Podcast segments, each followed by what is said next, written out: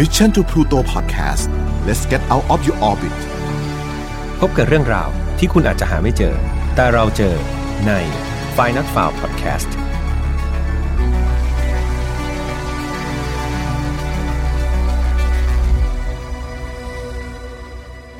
สวัสดีครับ ยินดีต้อนรับเข้าสู่ Final f i l e Podcast นะครับในซีซั่นที่ 2 คุณอยู่กับผมแฮมทัชพลเช่นเคยนะครับ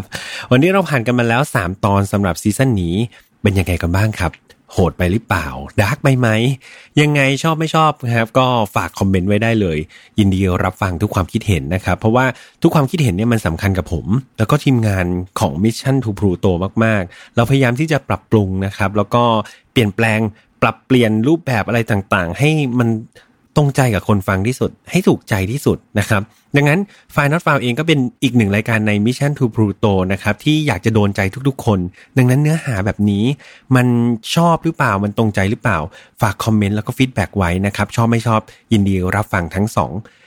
feedback เลยนะฮะยังไงต้องออกตัวก่อนว่า Final f i l e ของเราถึงเนื้อหาจะค่อนข้าง dark ขึ้นนะครับ แต่ว่า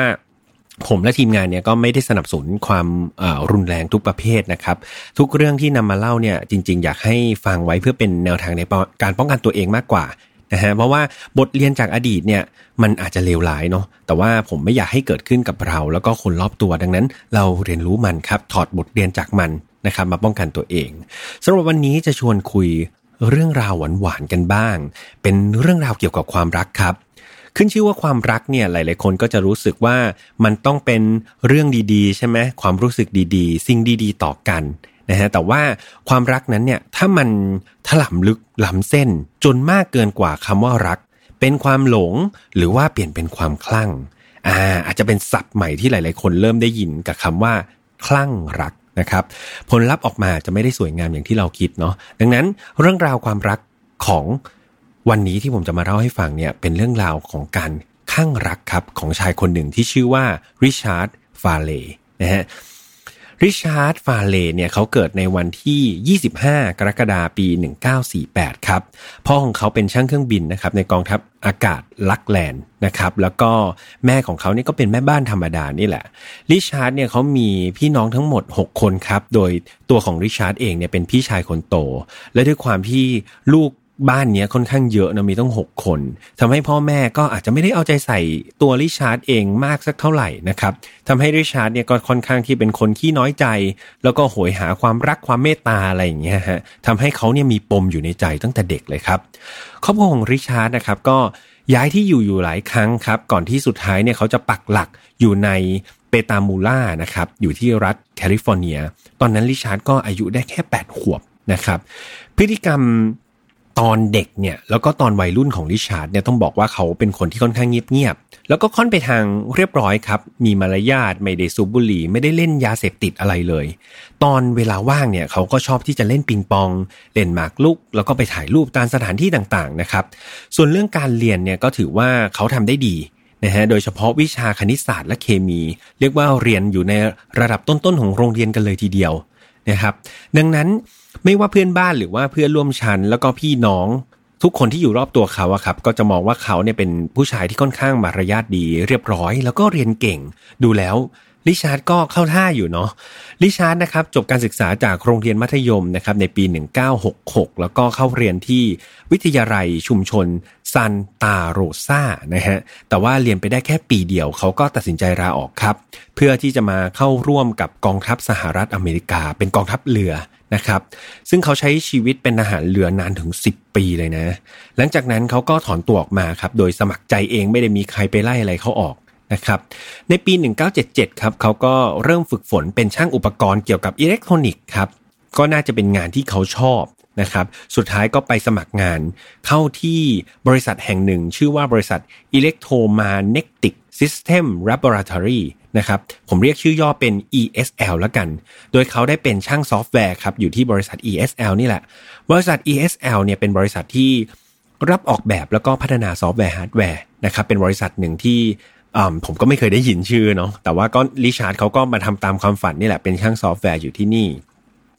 ตลอดการทำงานครับริชาร์ดฟาร์เลย์ก็ถือว่าได้รับประเมินผลงานในการปฏิบัติงานเนี่ย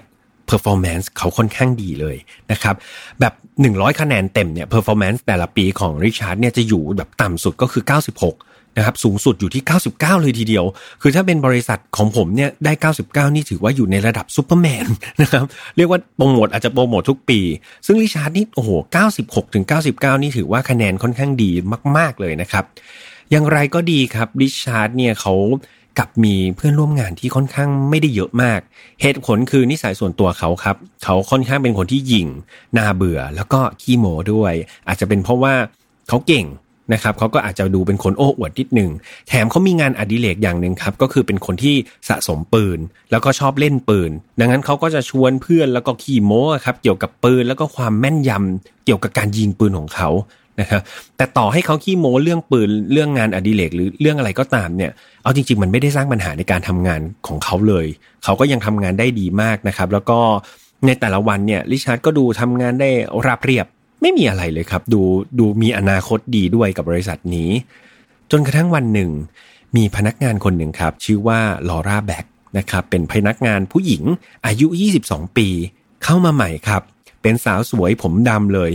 ลอร่าแบล็กเนี่ยเธอมีความทะเยอทะยานค่อนข้างมากครับ เธอเดินทางมาจากเวอร์จิเนีย เพื่อมาทำงานไฟฟ้านะครับในแคลิฟอร์เนีย บุคลิกของเธอเป็นคนพูดเก่งครับ ดูสวย smart เลยนะแล้วก็เข้ามาทำงานในบริษัทนี้เป็นวิศวกรไฟฟ้า แน่นอนว่าความสวยของเธอครับทำให้ริชาร์ดเนี่ยตกหลุมรักเขาอย่างจังตั้งแต่แรกเห็นเรียกว่า love at first sight กันเลยทีเดียว เขาหลงรักความงามของลอร่าเอามาก ๆ เลยนะครับ พอหลงรักแล้วทำยังไงครับ เขาก็พยายามเข้าไปตีสนิทกับเธอ แบบทุกครั้งที่มีโอกาส เช่น ชวนรอร่าไปทานอาหารกลางวันบ้าง ชวนออกไปเที่ยวบ้าง แต่สุดท้ายแห้วครับ รอร่าปฏิเสธริชาร์ดมาตลอดนะครับเพราะว่าเอาจริงๆลอร่าไม่ได้รู้สึกชอบอะไรในตัวริชาร์ดเลยนะครับมองว่าเป็นเพื่อนร่วมงานธรรมดาธรรมดาเท่านั้นเอง แต่ริชาร์ดครับเขาถือคติแบบหนึ่งที่หลายๆคนถือก็คือ ตื้อเท่านั้นที่จะของโลกเนี่ยก็คือไม่ยอมแพ้อะไรง่าย ๆ ครับ แม้ว่าลอร่าจะปฏิเสธเขามาตลอดก็ตามเขาก็ตื้อตื้อตื้ออยู่งั้นแหละครับเขายังคงคิดว่าเนี่ยถ้าเกิดเขาตื้อเธอมากๆ สักวันหนึ่ง เธอก็อาจจะกลับมาชอบเขาก็ได้เหมือนน้ำหยดลงหินทุกวันหินมันยังกล่อนใช่ไหมครับ แต่ว่ายังไงเดียเขาก็ยังคงแบบดูแล้วลอล่าก็ไม่ได้คิดจะเล่นอะไรกับริชาร์ดเลยนะครับ จากความรักครั้งแรกของริชาร์ดครั้งนี้นะครับรักแรกเห็นของเขาเนี่ยมันกลายเป็นความรู้สึกหมกมุ่นขึ้นเรื่อยๆครับมันกลายเป็นความหลงขึ้นเรื่อยๆ เรียกว่าวันๆในหัวของริชาร์ดเนี่ยไม่ได้คิดอะไรเรื่องอื่นเลย นอกจากเรื่องของลอล่าแบล็กนะครับ นั่นมันกลายเป็นว่าความรู้สึก รักของเขาเนี่ยมันถูกพัฒนามาเป็นความรู้สึกถึงขั้นที่เรียกว่าข้างรักแล้วนะครับริชาร์ดเนี่ยได้ผันตัวเองมาเป็น stalker เต็มตัว เรียกว่าคอยแอบติดตามชีวิตของลอร่าในทุกๆเรื่อง ผมขอขยายความคำว่า stalker นิดนึงสำหรับใครที่ยังไม่ทราบนะครับ ก็คือ stalker เนี่ยถือว่าเป็นอาการทางจิตประเภทหนึ่ง โดย stalker จะมีพฤติกรรมติดตามคนอื่น แบบที่คนปกติเขาไม่ทำกันนะฮะคือเรียกว่าอีกฝ่ายหนึ่งเนี่ยไม่ได้ต้องการ นะครับ แต่ว่าฝ่ายที่โดนติดตามเนี่ยเขาจะหนีไปไหนเนี่ย stalker ก็จะตามไปทุกที่เลย โดยสตอกเกอร์เนี่ยเขาจะมีความเข้าใจในของเขาเองครับว่าการกระทำแบบเนี้ยจะทำให้คนที่เป็นเป้าหมายของเขาเนี่ยอยู่ในสายตาตลอดเหมือนความรู้สึกเหมือนเขาได้ครอบครอง โดยที่เขาจะไม่ยอมเลิกทำกิจกรรมการติดตามนี่ง่าย ๆ ด้วยนะครับในรายที่รุนแรงเนี่ยอาจจะมีการถึงขนาดทำเรื่องร้ายแรงนะครับในการขจัดอุปสรรคต่างๆ ที่ทำให้เขาไม่สามารถที่จะติดตามเป้าหมายได้ โอ้ก็ดูแล้วใครที่สนใจข้อมูลเกี่ยวกับ stalker ก็ไปหาอ่านได้จริง ๆ มีซีรีส์เรื่องหนึ่งเกี่ยวกับ stalker ด้วยนะ แต่ผมจำไม่ค่อยได้แล้วว่าไม่แน่ใจว่าอยู่ใน Netflix หรือเปล่านะครับ กลับมาที่ริชาร์ดกันก่อนดีกว่า คือเขาเนี่ยก็ไม่ได้ทำตัวอะไรแบบร้ายแรงนะครับ คือเขาก็คอยให้ของขวัญให้ขนมรวมไปถึงเขียนจดหมายรักนะครับ แล้วก็วางไว้บนโต๊ะของลอร่าแทบทุกวันเลย เมื่อมีโอกาสเขาก็มักจะคุยแล้วก็ตีสนิทชวนลอล่าออกไปข้างนอก แต่ก็ผลลัพธ์ครับเป็นเหมือนเดิมทุกครั้งก็คือเธอปฏิเสธริชาร์ดทุก ๆ ครั้งครับ แต่แทนที่ริชาร์ดจะหยุดแล้วก็ถอดใจเปล่าเลย เขาส่งจดหมายมากขึ้นเรื่อยๆครับโดยเฉลี่ยแล้วเนี่ยเขาจะส่งจดหมายนะครับ สัปดาห์ละหนึ่งฉบับเป็นอย่างน้อยเขาเขาทำแบบนี้ครับมา 3 ปีครึ่ง โอ้โห จินตนาการดู นั่นทำให้จดหมายที่เขาส่งถึงลอล่าเนี่ยที่ไปวางไว้บนโต๊ะเนี่ยมีมากถึง 200 ฉบับเลยทีเดียวนะครับ เนื่องจากวิธีนี้ดูมัน ไม่ได้เพียงพอสำหรับริชาร์ดละเขาก็เริ่มที่จะทำอะไรมากขึ้นครับ เขาเข้าไปขโมยไฟล์บุคคลของลอร่านะฮะซึ่งปกติไฟล์พวกนี้จะถูกเก็บเป็นความลับ ถ้าถ้าเกิดใครจะทราบดีว่าเออปกติเนี่ยเราสมัครมันจะมีรีซูเม่ของเราใช่ไหมครับ มีประวัติของเราเนี่ยฝ่าย HR เนี่ยเขาก็จะเก็บไว้เป็นไฟล์แบบเป็นความลับแหละ แต่ว่านายริชาร์ดเนี่ยเขาก็ใช้ความรู้ของเขาครับ เขาไปแฮ็กข้อมูล ไปขโมยไฟล์ ของแผนก HR เข้ามา เพื่อเหตุผลก็คือเขาอยากรู้เรื่องราวของลอร่าให้มากขึ้นนะครับ ก็เลยไปทำการแบบนี้ อาการของริชาร์ดครับมันหนักขึ้นเรื่อย ๆ ถึงขนาดที่ว่า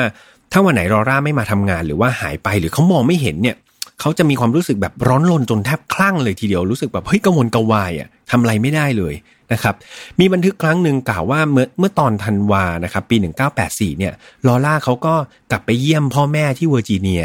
มันทำให้ริชาร์ดเนี่ยแบบคิดถึงลอร่าแบบอย่างหนัก ถึงขนาดตามสืบที่อยู่ของเธอที่ที่นั่นเลยนะครับ แล้วก็เขียนจดหมายรักไปหาลอร่าที่เวอร์จิเนียโอ้เป็นเอาหนักนะครับเนี่ยส่วนพฤติกรรม stalker ของริชาร์ดเนี่ยก็หนักขึ้นเช่นเดียวกันครับ เขามักจะขับรถผ่านหน้าบ้านของลอร่าในเวลากลางคืนนะครับ แล้วก็โทรศัพท์หาเธอทุกเวลาครับ แน่นอนว่าลอร่าที่ไม่ได้ชอบเนี่ยเขาก็ไม่เคยรับโทรศัพท์เบอร์ของริชาร์ดเลยครับ แต่ริชาร์ดก็ไม่หยุดครับ กระหน่ำโทรเข้าไปอย่างไม่หยุดหย่อนมาถึงตรงนี้ลองจินตนาการนะครับ ผมว่ามันหลอนมากๆเลยนะครับ ถ้าเกิดเรายกโทรศัพท์ขึ้นมาแล้วเราเห็นแบบ missed call เป็นร้อย missed call กระหน่ำโทรมาไม่หยุด ผมว่าประสาทเสียง่าย ๆ เหมือนกัน นะครับ ไม่ใช่แค่ที่บ้านเท่านั้นครับที่ริชาร์ดติดตามลอร่านะครับ คือตอนเธอไปทำกิจกรรมอย่างอื่นครับ เช่นเธอไปเต้นแอโรบิกในยิม เขาก็จะไปแอบดูอยู่ใกล้ๆนะครับ เหมือนพยายามอยากจะใกล้ชิดลอร่าอยู่ตลอดเวลาริชาร์ดคอยแอบสืบที่อยู่ของลอร่าอยู่เสมอนะครับ คือต้องบอกก่อนว่าตอนแรกเนี่ยลอร่าเขาพักอยู่ในบังกาโลอยู่ในย่านซานโฮเซนะครับริชาร์ดก็ลงทุนนะครับไปแอบลงชื่อเป็นผู้หญิงเลย เพื่อที่จะได้เข้าไปพัก ที่พักแถวๆนั้น ซึ่งจากข้อมูลเนี่ยผมก็เดาว่าอาจจะเป็นหอพักหญิงหรือเปล่าไม่แน่ใจนะครับริชาร์ดก็แบบปลอมตัวเองปลอมชื่อตัวเองเป็นผู้หญิงนะครับ เพื่อที่ได้เข้าพักแล้วก็อยู่ใกล้ ๆ กับลอล่านะครับ ต่อมาลอล่าก็ย้ายที่อยู่ครับเขาก็ย้ายตามไปเช่าอยู่ที่ใกล้ ๆ ตลอด รวมๆแล้วเนี่ยลอล่าเนี่ยย้ายที่อยู่ถึง 3 ครั้งริชาร์ดก็ตามเธอไปได้ทุกครั้ง โอ้เก่งมาก ๆ เลยนะครับ แต่เป็นเก่งในด้านที่ไม่ค่อยดีเท่าไหร่ แม้ว่าริชาร์ดจะมีพฤติกรรม stalker ลอล่าอย่างหนักนะครับ แต่ว่าในที่ทำงานเนี่ยก็ต้องบอกว่าเขาทำตัวปกติมากๆ พยายามพูดจาสุภาพอ่อนโยน พยายามตีสนิทล้อร่าอยู่เสมอนะครับชวนไปนู่นไปนี่แล้วก็แน่นอนครับคำตอบก็คือเหมือนเดิมทุก ๆ ครั้งครับรอร่านะครับก็ปฏิเสธเหมือนเดิม นั่นเองครับ ด้วยเหตุผลนี้ทำให้เขาอาการหนักขึ้นทุกๆวันครับ เขาโทรศัพท์คุกคามรอร่าบ่อยมากขึ้น ส่งของขวัญหนักขึ้น ผ่านหน้าบ้านเธอบ่อยมากขึ้นครับ หลังๆเพื่อนร่วมงานครับ ก็เริ่มรู้พฤติกรรมของริชาร์ดแล้วนะครับ แล้วก็มีการพยายามพูดคุยให้ริชาร์ดเนี่ยเลิกทำตัวแบบนี้ซะนะครับ แต่ว่ามันไม่เป็นผลครับ เขาปฏิเสธ แล้วก็ยังท้าทายว่าไม่มีใครหยุดเขาได้ และถ้าเกิดใครจะมาหยุดหรือมาขวางเขาเนี่ย เขาจะจัดการด้วยวิธีการที่รุนแรงนะครับ เริ่มมีความรุนแรงเข้ามาแล้ว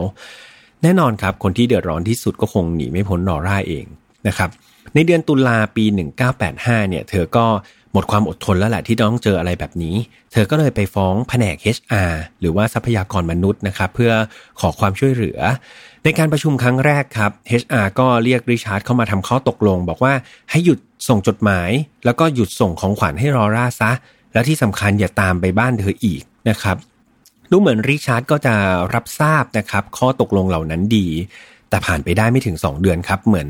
ริชาร์ดเองเขาคุมตัวเองไม่ได้ครับ อาการข้างรักของเขากลับมาอีกครั้งจนทำพฤติกรรมแบบเดิมๆ HR ก็ต้องเรียกเขาไปคุยครั้งที่ 2 ครับ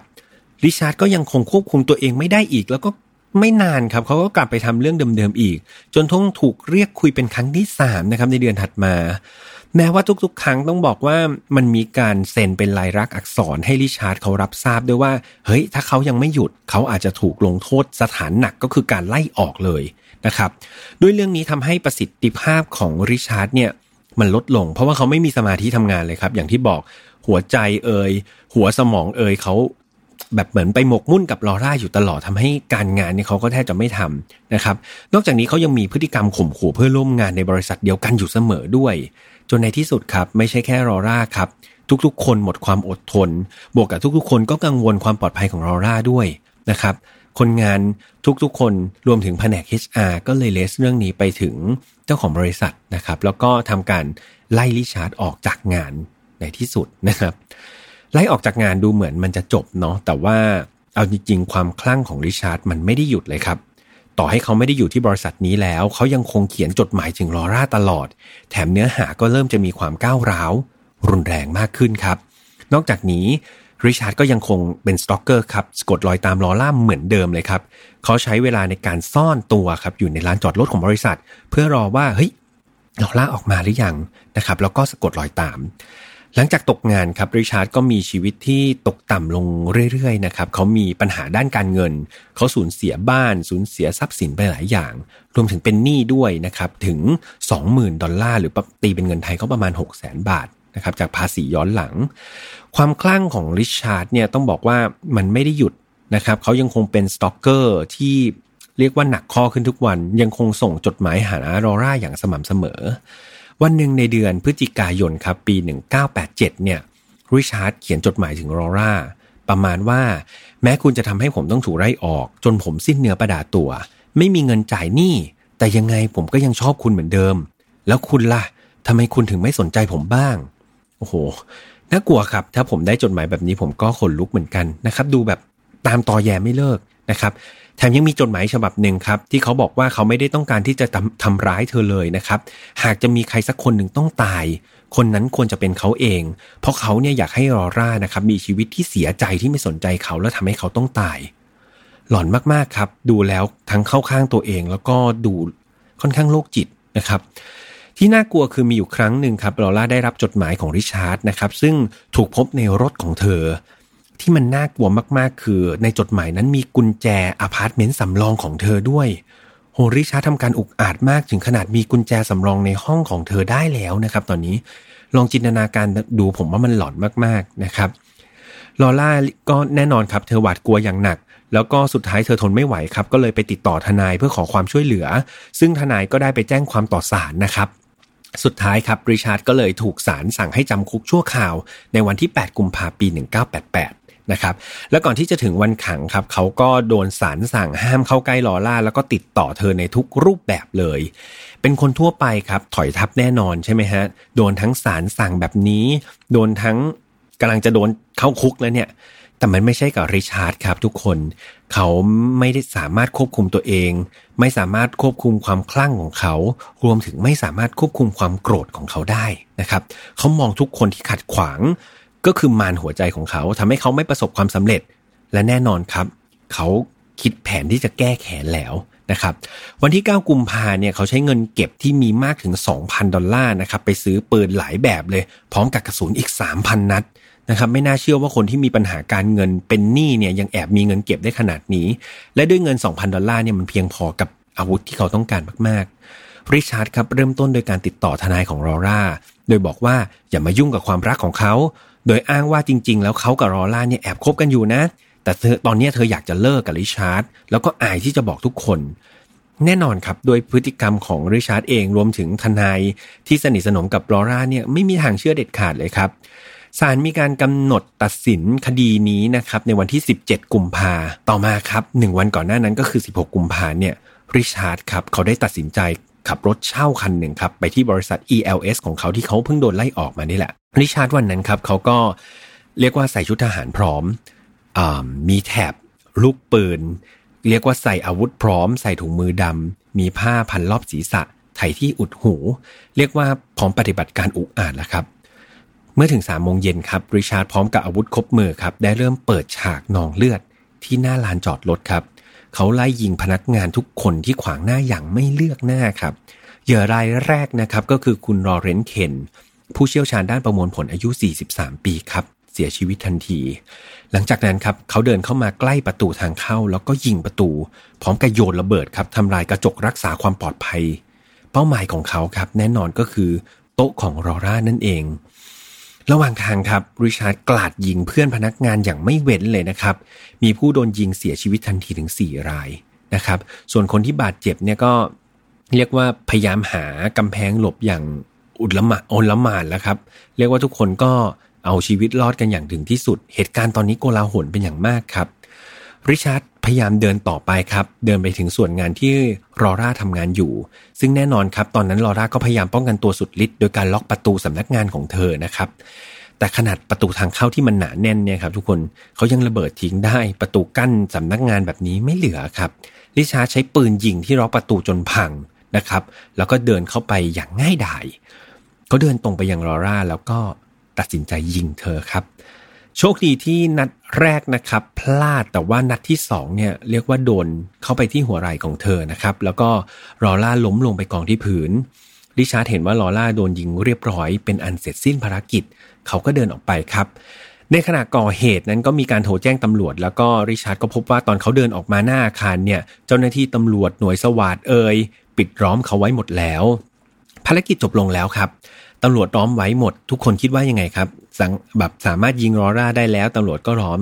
ไหวก็คงคิดว่าคงจะยอมแพ้ใช่ไหมครับ แต่แน่นอนครับคนคลั่งแบบริชาร์ดเขาไม่ยอมแพ้ครับ เขาวิ่งหลบเข้ามาด้านใน แล้วก็หาที่ป้องกัน เพื่อซุ่มยิงแข่งกับหน่วยสวาดนะครับ นอกจากนี้เขายังจับตัวประกัน แล้วก็มีการขู่ยิงไม่ให้บุกเข้ามาด้วย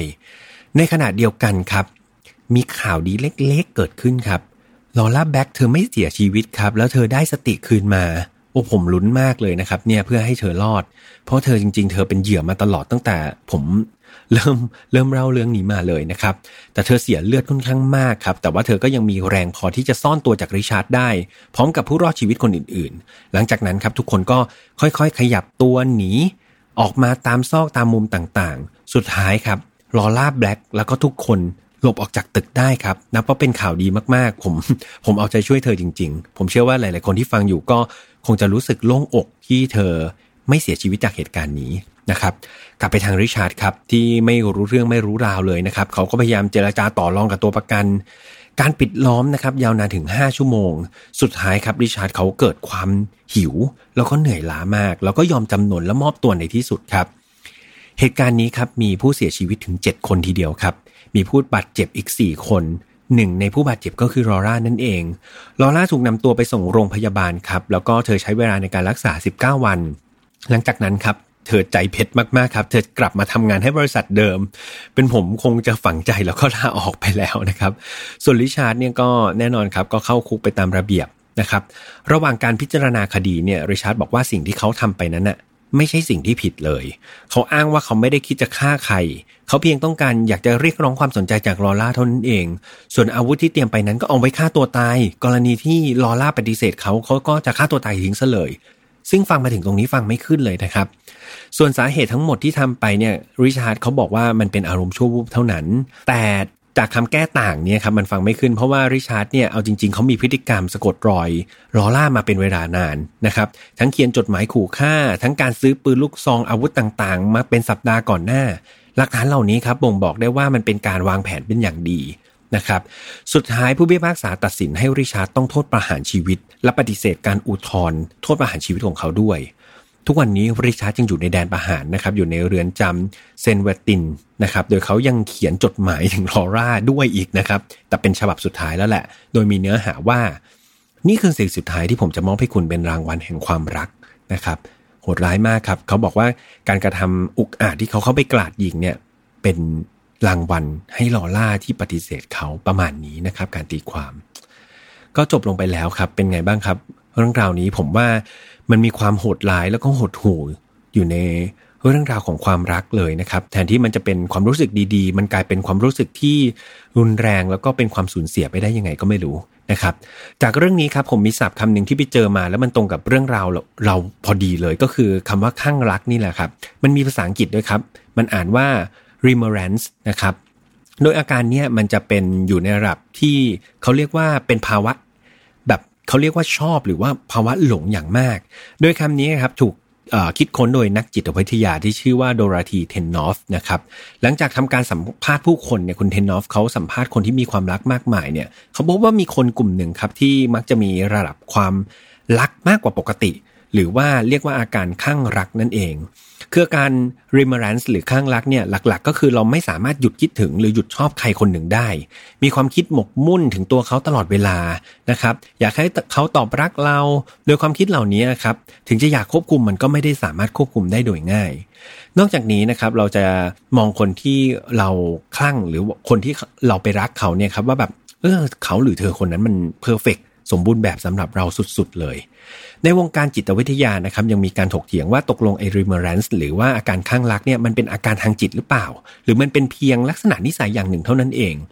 เรามักคิดว่าความรักก็คือความรักครับ ไม่จำเป็นต้องคิดมาก แต่ถ้าพิจารณาดูให้ลึกๆเนี่ยเราจะเห็นว่าความรักเนี่ยมันมีเฉดมีเขาเรียกว่ามีลักษณะของตัวเองอยู่ เช่นเราไปเราเป็นคนคนหนึ่งที่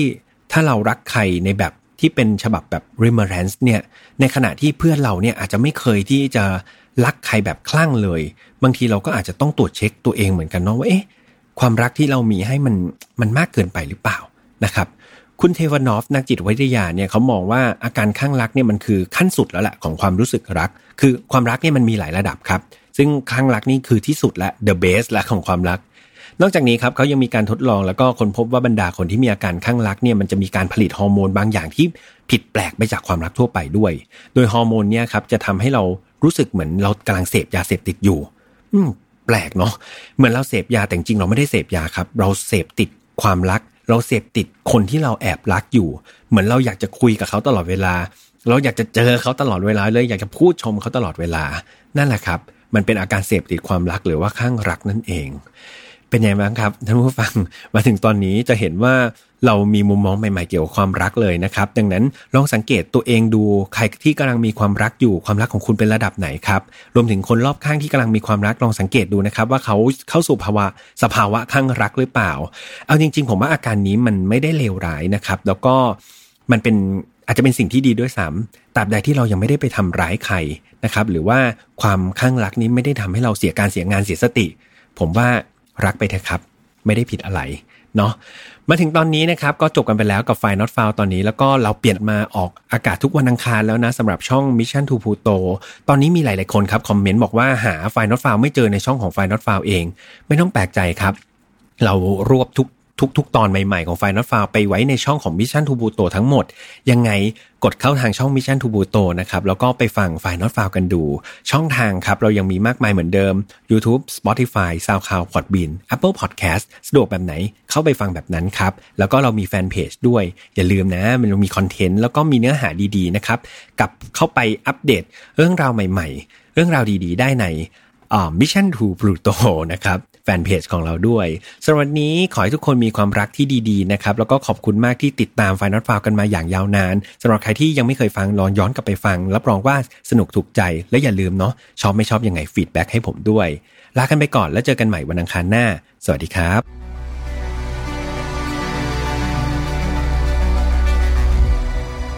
สวัสดีครับ ยินดีต้อนรับเข้าสู่ Final f a r Podcast ซีซั่นที่ 2 แล้วนะครับ กับผมแฮมทัชพล เรามาถึงตอนที่ 33 กันแล้วนะครับ ถ้าจะว่าไปตอนที่เราเริ่มตัดมาเป็นซีซั่นที่ 2 เนี่ย ตอนนี้เท่ากับเราอยู่กันมา 10 ตอนแล้วเนาะเร็วเหมือนกันนะครับแหมคิดไปคิดมาก็น่าตกใจนะโอ้โหซีซั่น2 นี่ก็ครบ 10 ตอนจนได้ แต่ก็ดีใจมากครับ ไม่คิดว่า File Not Found เราจะมาได้ไกลขนาดนี้นะครับ ตั้งแต่ต้นซีซั่นจนถึงตอนนี้ 33 ตอนอะ โอ้ก็ภูมิใจในตัวเองเหมือนกัน แต่ยังไงนะครับก็ต้อง ขอบพระคุณทุกคนมาก ๆ เลยนะครับสำหรับใครที่ติดตามฟังกันมาทั้ง 33 ตอนนี้ปลื้มใจจริง ๆ ครับ โดยเฉพาะใครที่ฝาก feedback ไว้นะครับกราบขอบพระคุณมาก ๆ เลย เพราะว่า feedback ของทุกคนเนี่ยผมบอกเลยว่ามันคือสิ่งที่สำคัญที่สุดสำหรับผม แล้วก็ทีมงานฝ่าย not f o u นะครับ ยังไงชอบไม่ชอบคอมเมนต์กันไว้ได้เลย ทุกช่องทางที่สะดวก จะเป็นแฟนเพจใน YouTube ก็ได้ ยังไงถ้าเกิดผมมีโอกาสเนี่ยผมจะเข้าไปตอบด้วยตัวเองเลยนะครับ แล้วก็สำหรับใครที่เอ เปิดฟลุกมาเจอไฟนอตฟาวเป็นครั้งแรกนะครับ สามารถย้อนกลับไปฟังตอนที่เหลือได้เลยนะครับ รับรองว่าสนุกถูกใจแน่นอน ตอนที่จะนำมาเล่าในวันนี้เนี่ย ผมต้องขอเตือนไว้ก่อนเลยว่า มันค่อนข้างที่จะโหดเอามาก ๆเลยครับ ยังไงน้องที่อายุต่ำกว่า 18 ปีนะครับ ไม่แนะนำให้ฟังเท่าไหร่เนาะแต่ว่าถ้าอยากฟังจริง ๆ เนี่ยก็อยากให้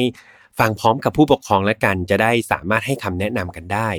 แต่อย่างไรก็ดีครับฝ่ายนอตฟ้าของเราไม่สนับสนุนความรุนแรงทุกประเภทเลยเนาะทุกเรื่องที่นำมาเล่าเนี่ยก็อยากให้เป็นแนวทางในการป้องกันตัวเอง แล้วก็ถอดบทเรียนนะครับ จากสิ่งที่มันเลวร้ายในอดีต ไม่สวยงามในอดีตเนี่ยเราไม่อยากให้เกิดกับใคร ไม่อยากให้เกิดกับตัวเราเอง แล้วก็คนที่เรารักนะครับ ดังนั้นมาฟังกันไว้เป็นบทเรียนดีกว่า อ่ะมาเข้าเรื่องกันเลยละกัน เรื่องราววันนี้นะครับต้องบอกว่ามันเริ่มต้นเหตุสยองขวัญที่เมือง Encourage นะครับอยู่ที่รัฐ阿拉斯กา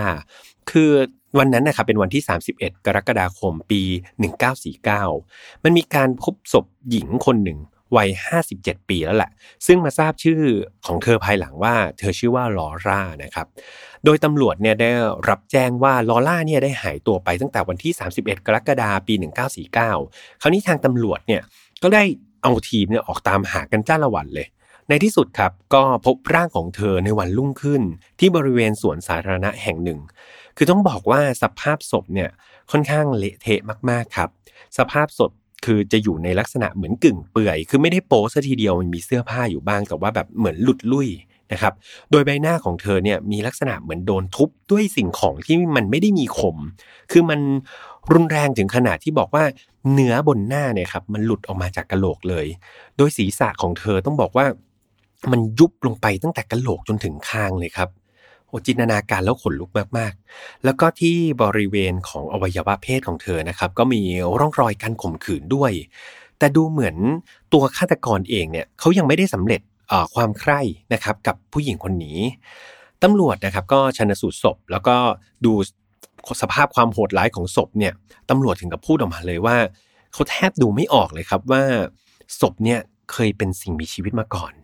คือด้วยความโหดร้ายนะครับของเรื่องนี้มันทำให้คดีนี้มันค่อนข้างที่จะดัง แล้วก็เป็นที่พูดถึงเรียกว่าเป็น Talk of the Town ทีเดียว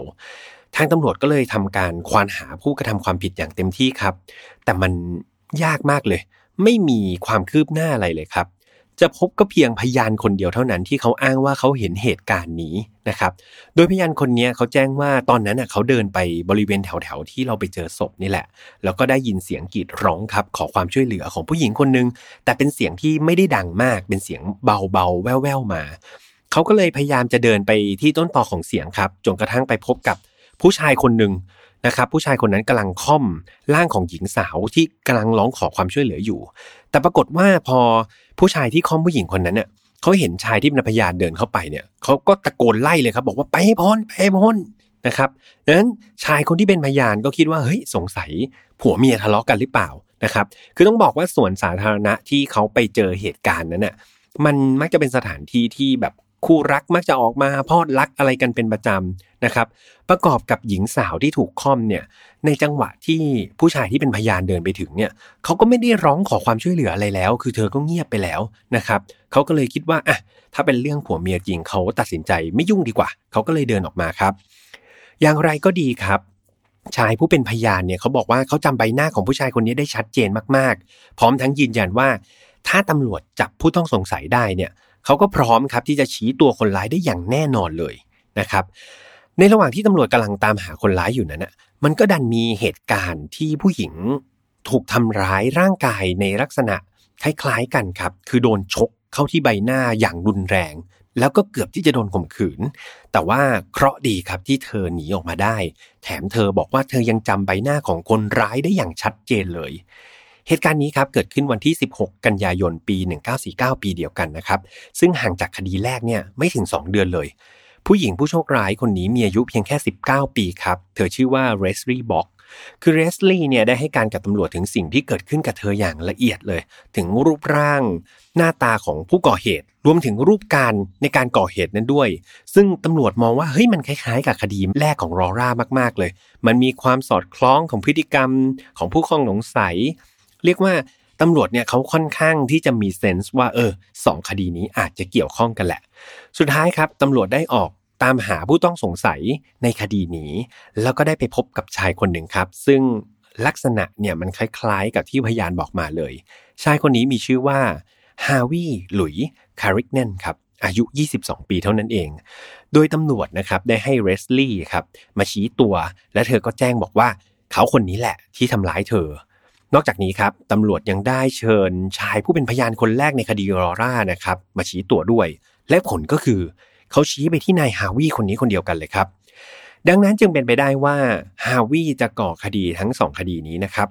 แต่ว่าอย่างไรก็ดีเนี่ยจากการตัดสินของศาลเนี่ยฮาวีถูกจำคุกในข้อหาทำร้ายร่างกายและพยายามข่มขืนเลสลี่บ็อกคนเดียวเท่านั้นเอง นะครับโดยโทษเนี่ยนะก็คือโดนจำคุก 15 ปี ซึ่งอันนี้ต้องบอกว่ามันเป็นความผิดพลาดอย่างไรก็ไม่รู้ของเจ้าหน้าที่ตำรวจที่ทำให้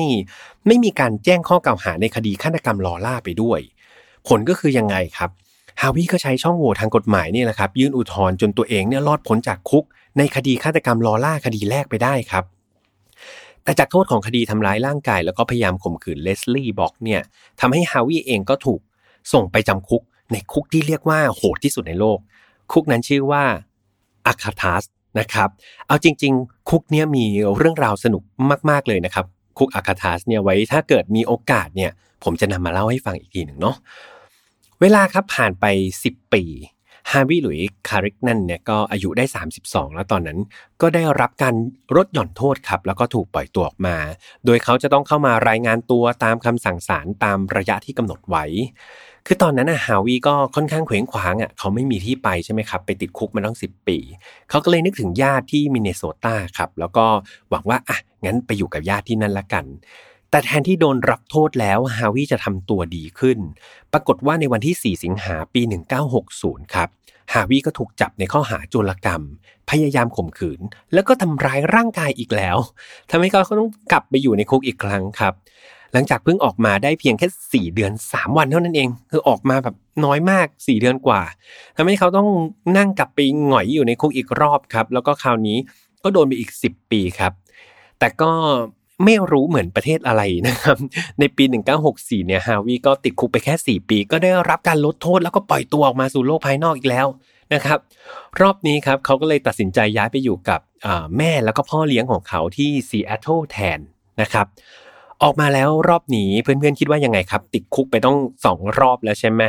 น่าจะกลับตัวกลับใจได้แล้วใช่ไหมแต่ปรากฏว่า 8 เดือนถัดมาครับฮาวิถูกจับในข้อหาโจรกรรมอีกครั้งหนึ่งนะครับ ในครั้งนี้ครับฮาวิโดนโทษจำคุกนานถึง 15 ปีเลย และตามประวัติอันโชคโชนของเขาเนี่ยทางศาลเนี่ยได้สั่งเพิ่มเติมว่าโอเค นายฮาวิระหว่างที่นายอยู่ในคุกเนี่ยนายจะต้องเป็นนักโทษชั้นดีเท่านั้นนะ และด้วยคำสั่งนี้ครับทำให้เขาเนี่ยตั้งใจศึกษาเล่าเรียนในคุกนะครับ จนเรียกว่าจบระดับไฮสคูลเลย หลังจากนั้นเนี่ยเขาไปเรียนระดับปริญญานะครับ หลายสาขาเลยในคุกนั่นแหละ เช่น สังคมวิทยา จิตวิทยา โดยส่วนมากครับหัวข้อที่เขาสนใจศึกษาก็จะเกี่ยวกับเรื่องแปลกประหลาดจำพวกกามวิปริตอะไรต่างๆนะครับหรือว่าบุคลิกภาพที่ผิดเพี้ยน โดยในรายงานของเขาที่เขาทำออกมาเนี่ยมันจะโดดเด่นกว่าเพื่อนๆออกมากๆเลย แต่ก็กลับมาซ้ำเดิมครับ คือทำตัวดีเรียนดีแน่นอนได้อะไรครับ ได้ลดโทษอีกแล้วใช่ไหมครับ จาก 15 ปีครับ โทษล่าสุดที่ฮาวิโดนเนี่ยติดคุกจริงก็แค่ 4 ปีเท่านั้นเอง ก็ถูกปล่อยมาเป็นอิสระอีกแล้วครับ คราวนี้ทางเจ้าหน้าที่ค่อนข้างจะเชื่อมั่นเอามากๆ เลยว่าฮาวีที่ได้รับการศึกษาอย่างดีในคุกเนี่ยน่าจะกลับตัวกลับใจเป็นคนดีได้แล้วแหละไปหาอาชีพเป็นคนทำงานสุจริตได้ แถมตอนนั้นฮาวีก็ไม่ได้หนุ่มอะไรแล้วนะ เพราะว่าเขาอยู่แต่แบบ ออกมาแล้วก็เข้าคุกออกมาแล้วก็เข้าคุก เรียกว่าตอนนั้นอายุ 41แล้วครับก็ถือว่าเป็นวัยกลางคนแล้วเนาะอายุต้อง 41นะครับนั้นตำรวจเขาเลยบอกว่าเนี่ยโดยอายุอานามเอ่ยด้วยความรู้ที่มีเนี่ยเขาเป็นคนดีได้แน่นอนฮาวีก็เลยปล่อยตัวมาครับ แต่นั่นเป็นสิ่งที่ตำรวจคิดผิดมหันต์ครับ ในวันที่ 4 พฤษภาคมปี 1973ตำรวจนะครับได้รับแจ้งจากคุณแม่ของแคทที่มิลเลอร์ เป็นเด็กสาวคนหนึ่งครับที่อยู่ๆก็หายตัวไป 3 วันละ โดยแม่ของเธอให้การว่าแคทที่มิลเลอร์เนี่ยเป็นเด็กผู้หญิงอายุเพียง 15 ปีเท่านั้นเอง เธอกำลังพยายามหางานพาร์ทไทม์ครับทำระหว่างที่แบบเออเธอว่างจากการเรียนนะครับ โดยเธอก็ไปเปิดหาโฆษณารับสมัครพนักงานพาร์ทไทม์ในหนังสือพิมพ์อยู่ และแล้วครับ เธอก็ไปสะดุดกับ โฆษณารับสมัครพนักงานของปั๊มน้ำมันแห่งหนึ่ง โดยเธอได้โทรไปตามหมายเลขที่ให้ไว้ แล้วก็พูดคุยกับเจ้าของปั๊มแห่งนั้นครับ โดยเจ้าของก็ตอบรับเธอทันทีเลย ตอนนี้คุณแม่ของเคที่ก็บอกว่าเฮ้ย เธอดีใจมากๆเลยครับที่ได้งานนี้ แถมเธอยังบอกอีกด้วยนะว่าเจ้าของปั๊มเนี่ยใจดีมากๆ เดี๋ยวตอนเธอเลิกเรียนเนี่ยจะมารับเธอถึงที่โรงเรียนเลยครับ เพื่อที่จะได้พาเธอเนี่ยไปที่ทำงานด้วยตัวเองเลย จริง ๆ แม่ของแคที่เนี่ยเขาฟังมาถึงตรงนี้เขารู้สึกว่าเฮ้ยมันแปลกๆเนาะแล้วก็ได้เตือนแคที่แล้วแหละบอกว่า เออระวังตัวนะลูกนะ แต่แคที่ครับต้องบอกว่าเธอเป็นหญิงสาวที่มองโลกในแง่ดีออกมากๆเลยครับ และนั่นคือความผิดพลาดมาหันของเธอเลย เพราะหลังจากนั้นไม่มีใครเจอแคที่อีกเลยครับ คดีของแคที่เนี่ยถูกโอนเข้าไปในแผนกคดีฆาตกรรมนะครับแม่ของเธอเนี่ยเรียกว่ารวบรวมข้อมูลทั้งหมดที่มีทั้งจากเบอร์โทรศัพท์ของปั๊มน้ำมันแห่งนั้นที่ลงโฆษณาไว้ในหนังสือพิมพ์นะครับเธอก็พยายามโทรไปที่ปั๊มน้ำมันแห่งนั้นด้วยตัวเอง แต่ว่าทางเจ้าของปั๊มก็ปฏิเสธนะครับบอกว่าเฮ้ยแคที่ไม่ได้มาตามที่เขานัดไว้นะ แล้วก็เขาก็ไม่ได้พบเธอด้วย คุณแม่ของเคที่พยายามทุกวิถีทางนะครับในการตามหาลูกสาวของตัวเอง ไม่ว่าจะแจ้งตำรวจเอ่ยจ้างนักสืบเอกชนเอ่ยเรียกว่าสืบหาทุกร่องรอยที่เป็นไปได้ แต่ว่ามันไม่มีความคืบหน้าในการหาตัวแคที่เลยแม้แต่น้อยครับ แล้วก็แม้ว่าการให้การของเจ้าของปั๊มเนี่ยก็เรียกว่ามีพิรุธหลาย ๆ อย่างเลย แต่ทางตำรวจเองก็ทำอะไรไม่ได้ครับ เพราะว่ามันไม่มีหลักฐานหรือว่าข้อสนับสนุนอะไรที่มันหนักแน่น พอที่จะเอาผิดเจ้าของปั๊มได้เลย รู้ไหมครับว่า ชายเจ้าของปั๊มคนนั้นคือใคร เขาก็คือฮาวิหลุยแคริกแน่นคนนั้นนั่นเองครับ เวลาผ่านไปประมาณ 1 เดือนครับ ในวันที่ 2 มิถุนาปี 1973 มีเด็กชายสองคนครับ เขาขี่มอเตอร์ไซค์เข้าไปในบริเวณโลกล้างแห่งหนึ่ง เพื่อจะไปเก็บพวกผลหมากลากไม้ผลเบอร์รี่อะไรพวกนี้ครับ ปรากฏว่าเขาไปเห็นสิ่งอะไรอย่างหนึ่งอยู่แถวๆพุ่มไม้มันลักษณะคล้ายๆศพของมนุษย์ถูกห่อไว้ด้วยผ้าพลาสติกสีดำ พวกเขาก็เลยตัดสินใจไปดูใกล้ๆครับ แล้วก็สังเกตชัดเลยครับว่า นั่นคือศพของคนแน่นอน เขาเห็นดังนั้นครับเขาก็รีบขี่มอเตอร์ไซค์ไปแจ้งตำรวจเลยทันที เมื่อเจ้าหน้าที่มาถึงที่เกิดเหตุก็นำเรียกว่ามาเก็บวัตถุพยาน ตรวจสอบสภาพศพอะไรต่างๆ แล้วพบเรื่องที่น่าสยองมากๆครับ คือต้องบอกว่าเหยื่อเนี่ยถูกฆ่าด้วยอาวุธที่ไม่มีคมครับ ด้วยการทุบตีซ้ำๆไปบริเวณใบหน้า ดยตำรวจคาดว่าอาวุธที่ใช้เนี่ยน่าจะเป็นค้อน หรือไม่ก็เป็นแท่งเหล็กนี่แหละ คือต้องบอกว่าสภาพศพเนี่ยกระโหลกศีรษะมีรูแบบขนาดประมาณเหรียญสิบอะครับหลายๆรูเลยเหมือนโดนทุบจนเป็นรูหลายๆรูเลยครับ และด้วยสภาพศพที่ใบหน้าเนี่ยเละมากๆ มันก็ยากในการพิสูจน์ตัวตนครับ แต่ว่ามันยังดีที่ฟันของผู้ตายเนี่ยสามารถเอาไปตรวจสอบพิสูจน์ทางทันกรรมได้ ผลที่ออกมาก็ทราบได้แน่ชัดเลยครับ ว่าศพนี้ก็คือ น้องเคที่มิลเลอร์ เด็กสาวที่หายตัวไปนั่นเอง แน่นอนครับว่าผู้ต้องสงสัยคงหนีไม่พ้นนายฮาวีเจ้าของปั๊มถูกไหมครับ แต่ตำรวจกลับทำอะไรเขาไม่ได้เลยครับ คดีนี้ตัวฆาตกรต้องบอกว่าฉลาดแล้วก็รอบคอบออกมาก ๆ เขาไม่ได้ทิ้งหลักฐานไม่ได้สร้างพยานแวดล้อมอะไรเลย เสื้อผ้าของเหยื่อก็เรียกว่าถูกนำไปทิ้งในที่ต่างๆ คือทุกอย่างถูกคิดแล้วก็วางแผนมาไว้อย่างดี จนหลายๆ คนนะครับมองว่าไอ้คดีเนี่ยเขาเรียกว่า perfect crime เลยก็คือแบบเป็นฆาตกรรมที่สมบูรณ์แบบเลยก็ว่าได้ ดังนั้นเมื่อไม่มีหลักฐานมัดตัวครับนายฮาวีก็เป็นเพียงผู้ต้องสงสัยเท่านั้นเอง แต่ถึงกระนั้นครับตัวฮาวีก็เรียกว่าได้รับแรงกดดันอย่างหนักจากเจ้าหน้าที่ตำรวจให้เขายอมรับสารภาพ รวมถึงกระแสสังคมก็กดดันเขามากพอๆกัน ในที่สุดฮาวีก็ทนอยู่ไม่ไหวครับ เขาก็ต้องย้ายที่อยู่ ก็คือหนีมายังฝั่งตะวันออกของแคลิฟอร์เนียนะครับในวันที่ 19 มิถุนาปี 1973 แต่ดูเหมือนการย้ายถิ่นของฮาวีเนี่ยมันจะตามมาด้วยจำนวนคดีฆาตกรรมที่พุ่งสูงขึ้นเรื่อยๆ จนเป็นที่ผิดสังเกตในบริเวณที่เขาย้ายไป อย่างในเขตอ่า โซโนมาเนี่ยพบหญิงสาว 6 รายครับถูกฆ่าตายในสภาพเปลือยกาย และอีก 4 รายนะครับอยู่ในลักษณะเดียวกันแถบแถบซานฟรานซิสโก คือนอกจากนี้ยังมีอีกหนึ่งรายครับที่ถูกพบบริเวณริมทางด่วนแคลิฟอร์เนียด้วย รวมทั้งหมดเนี่ย11 ราย โดย 6 รายใน 11 รายนั้นนะครับถูกข่มขืน แต่ที่น่าสังเกตก็คือ ลักษณะของศพทั้ง 11รายครับถูกทรมานแล้วก็ทารุณด้วยวิธีการเดียวกันเลย คือทุกศพเนี่ยจะถูกทุบด้วยอาวุธที่ไม่มีคมจำพวกค้อนเนี่ยครับหรือว่าประเภทพวกเครื่องมือช่างเนี่ยตีลงบนใบหน้าจนเละเทะไปหมดครับ แต่มีหญิงสาวคนหนึ่งครับที่รอดจากเหตุการณ์ในลักษณะคล้าย ๆ กันนี้ได้ เธอคนนั้นชื่อว่ามาริสทาวเซนครับโดยในวันที่ 28 มิถุนายนเนี่ย เธอบอกว่าเธออยู่ๆเธอก็ฟื้นขึ้นมาในรถกระบะคันหนึ่งที่ขับด้วยความเร็วค่อนข้างสูงเลย เธอเจ็บที่ศีรษะมากครับ นั่นทำให้เธอคิดว่าเฮ้ยเธอคงถูกอะไรทุบลงมาที่ท้ายทอยเนี่ยจนทำให้เธอสลบ แล้วก็ถูกนำมาไว้บนรถคันนี้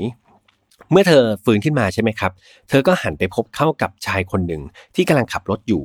พอชายคนนั้นเห็นเธอได้สติขึ้นมาก็พยายามที่จะเอามือของเธอครับ ไปจับบริเวณอวัยวะเพศของเขา แต่ว่าเธอสู้ครับแล้วก็ขัดขืน คือในขณะที่แบบฉุดฉุดกระชากลากถูกันอยู่ในรถครับ ปรากฏว่าประตูรถมันดันเปิดขึ้นครับ นาทีนั้นเธอตัดสินใจกระโดดออกมาอย่างไม่คิดชีวิตเลยครับ โดยไม่สนว่าโหตอนรถมันขับเร็วโอมากๆเลย คือจังหวะที่เธอกระโดดลงมาครับชายที่ขับรถคนนั้นก็พยายามกระชากผมเธอครับ แต่ว่าโชคดีมากๆครับ ที่เธอใส่วิก นะครับก็ถือว่าวิกช่วยชีวิตเลย แนะนำให้ผู้ชายคนขับเนี่ยได้ไปแค่วิกผมของเธอ แล้วรถมันก็ขับผ่านไป ส่วนตัวเธอครับก็ตกลงไปที่พงหญ้าข้างทาง แล้วก็เธอก็พยายามจีจะวิ่งกระโผกกระเพกไปขอความช่วยเหลือจากคนแถวๆนั้นนั่นเอง ลังจากเหตุการณ์ผ่านไปครับ เธอก็ได้ไปให้การกับตำรวจถึงรูปพรรณสันฐานของคนร้ายว่าเนี่ยเป็นชายที่รูปร่างสูงกำยำศีรษะเนี่ยเริ่มล้าน เริ่มมีผมเถิกแล้วแหละ ส่วนอายุก็น่าจะ 40-50 ปี แล้วก็ใส่เสื้อผ้าแบบเป็นเหมือนพวกช่างกลายเป็นว่าเหตุการณ์ทั้งหมด 12 คดีที่มีคนตาย 11 คน แล้วก็คนปะเกียครับที่รอด 1 คนเนี่ยมันเกิดขึ้นในระยะเวลาเพียงแค่ 3 เดือนเท่านั้นเองครับ ทุกคน จนกระทั่งในเดือนกันยาปี 1973 ครับฮาวิหลุยคาริกแนนนะครับก็มีการย้ายถิ่นที่อยู่อีกครั้งหนึ่ง โดยครั้งนี้ครับเขาเลือกที่จะกลับมาบ้านเดิมที่มินเนโซตาครับและแล้วก็มีเหตุร้ายเกิดขึ้นที่มินเนโซตาจนได้ครับในวันที่ 9 กันยาปี 1973 เนี่ยก็มีเด็กสาวอายุ 13 ปีคนหนึ่งชื่อว่าจิลเบลลิง นะครับเธอหนีออกจากบ้านไปครับ เพราะว่าอยากจะไปอยู่กับแฟนหนุ่ม แต่ความที่เธอเป็นเด็กมากก็คิดดูดีครับว่าอายุแค่ 13 ปีเอง เธอก็เลยไม่มีเงินครับงั้นจะไปหาแฟนไปยังไง ก็เลยอาศัยการโบกรถตามทางไปนั่นเองนะครับ แต่ว่าเธอเคราะห์ร้ายครับ เพราะคนที่รับเธอขึ้นไปเนี่ยหลังจากรับเธอขึ้นไปแล้วเนี่ยก็พยายามบังคับเธอให้สำเร็จความใคร่ด้วยปากนะครับ จากนั้นเขาก็ได้ใช้ด้ามค้อนเนี่ย ยัดลงไปในอวัยวะเพศของเธอ ก่อนที่จะข่มขืนเธอซ้ำแล้วซ้ำอีกครับ เมื่อสมใจผู้ชายคนนั้นแล้วเนี่ยเขาก็นำของแข็งอันหนึ่งครับมาฟาดที่ศีรษะของจิว จนจิวบอกว่าเธอได้ยินเสียงศีรษะของตัวเองเนี่ยแตกดังโพลเลยนะครับ แต่ปฏิหารครับที่จิวไม่ตายแล้วก็พยายามร้องขอชีวิต ดูเหมือนชายคนนั้นจะเปลี่ยนใจไม่ฆ่าเธอครับ แต่ก็ได้ข่มขืนเธอซ้ำอีกครั้งหนึ่ง ก่อนจะพาเธอขับรถแล้วก็ขับต่อไปเรื่อยๆ แต่ไม่รู้อะไรโดนใจอีกแล้วครับ อยู่ๆชายคนนั้นก็ปล่อยเธอลงข้างทาง แล้วก็ขู่เธอว่าห้ามนำเรื่องนี้ไปบอกใครทำให้จิวบิลลิงรอดมาได้แบบ เรียกว่าไม่น่าเชื่อเลยครับ เหตุการณ์ร้ายยังไม่จบลงครับ ในเดือนมกราปี 1974 นั้นก็มีหญิงสาวเคร่งศาสนาคนหนึ่งอายุ 28 ปี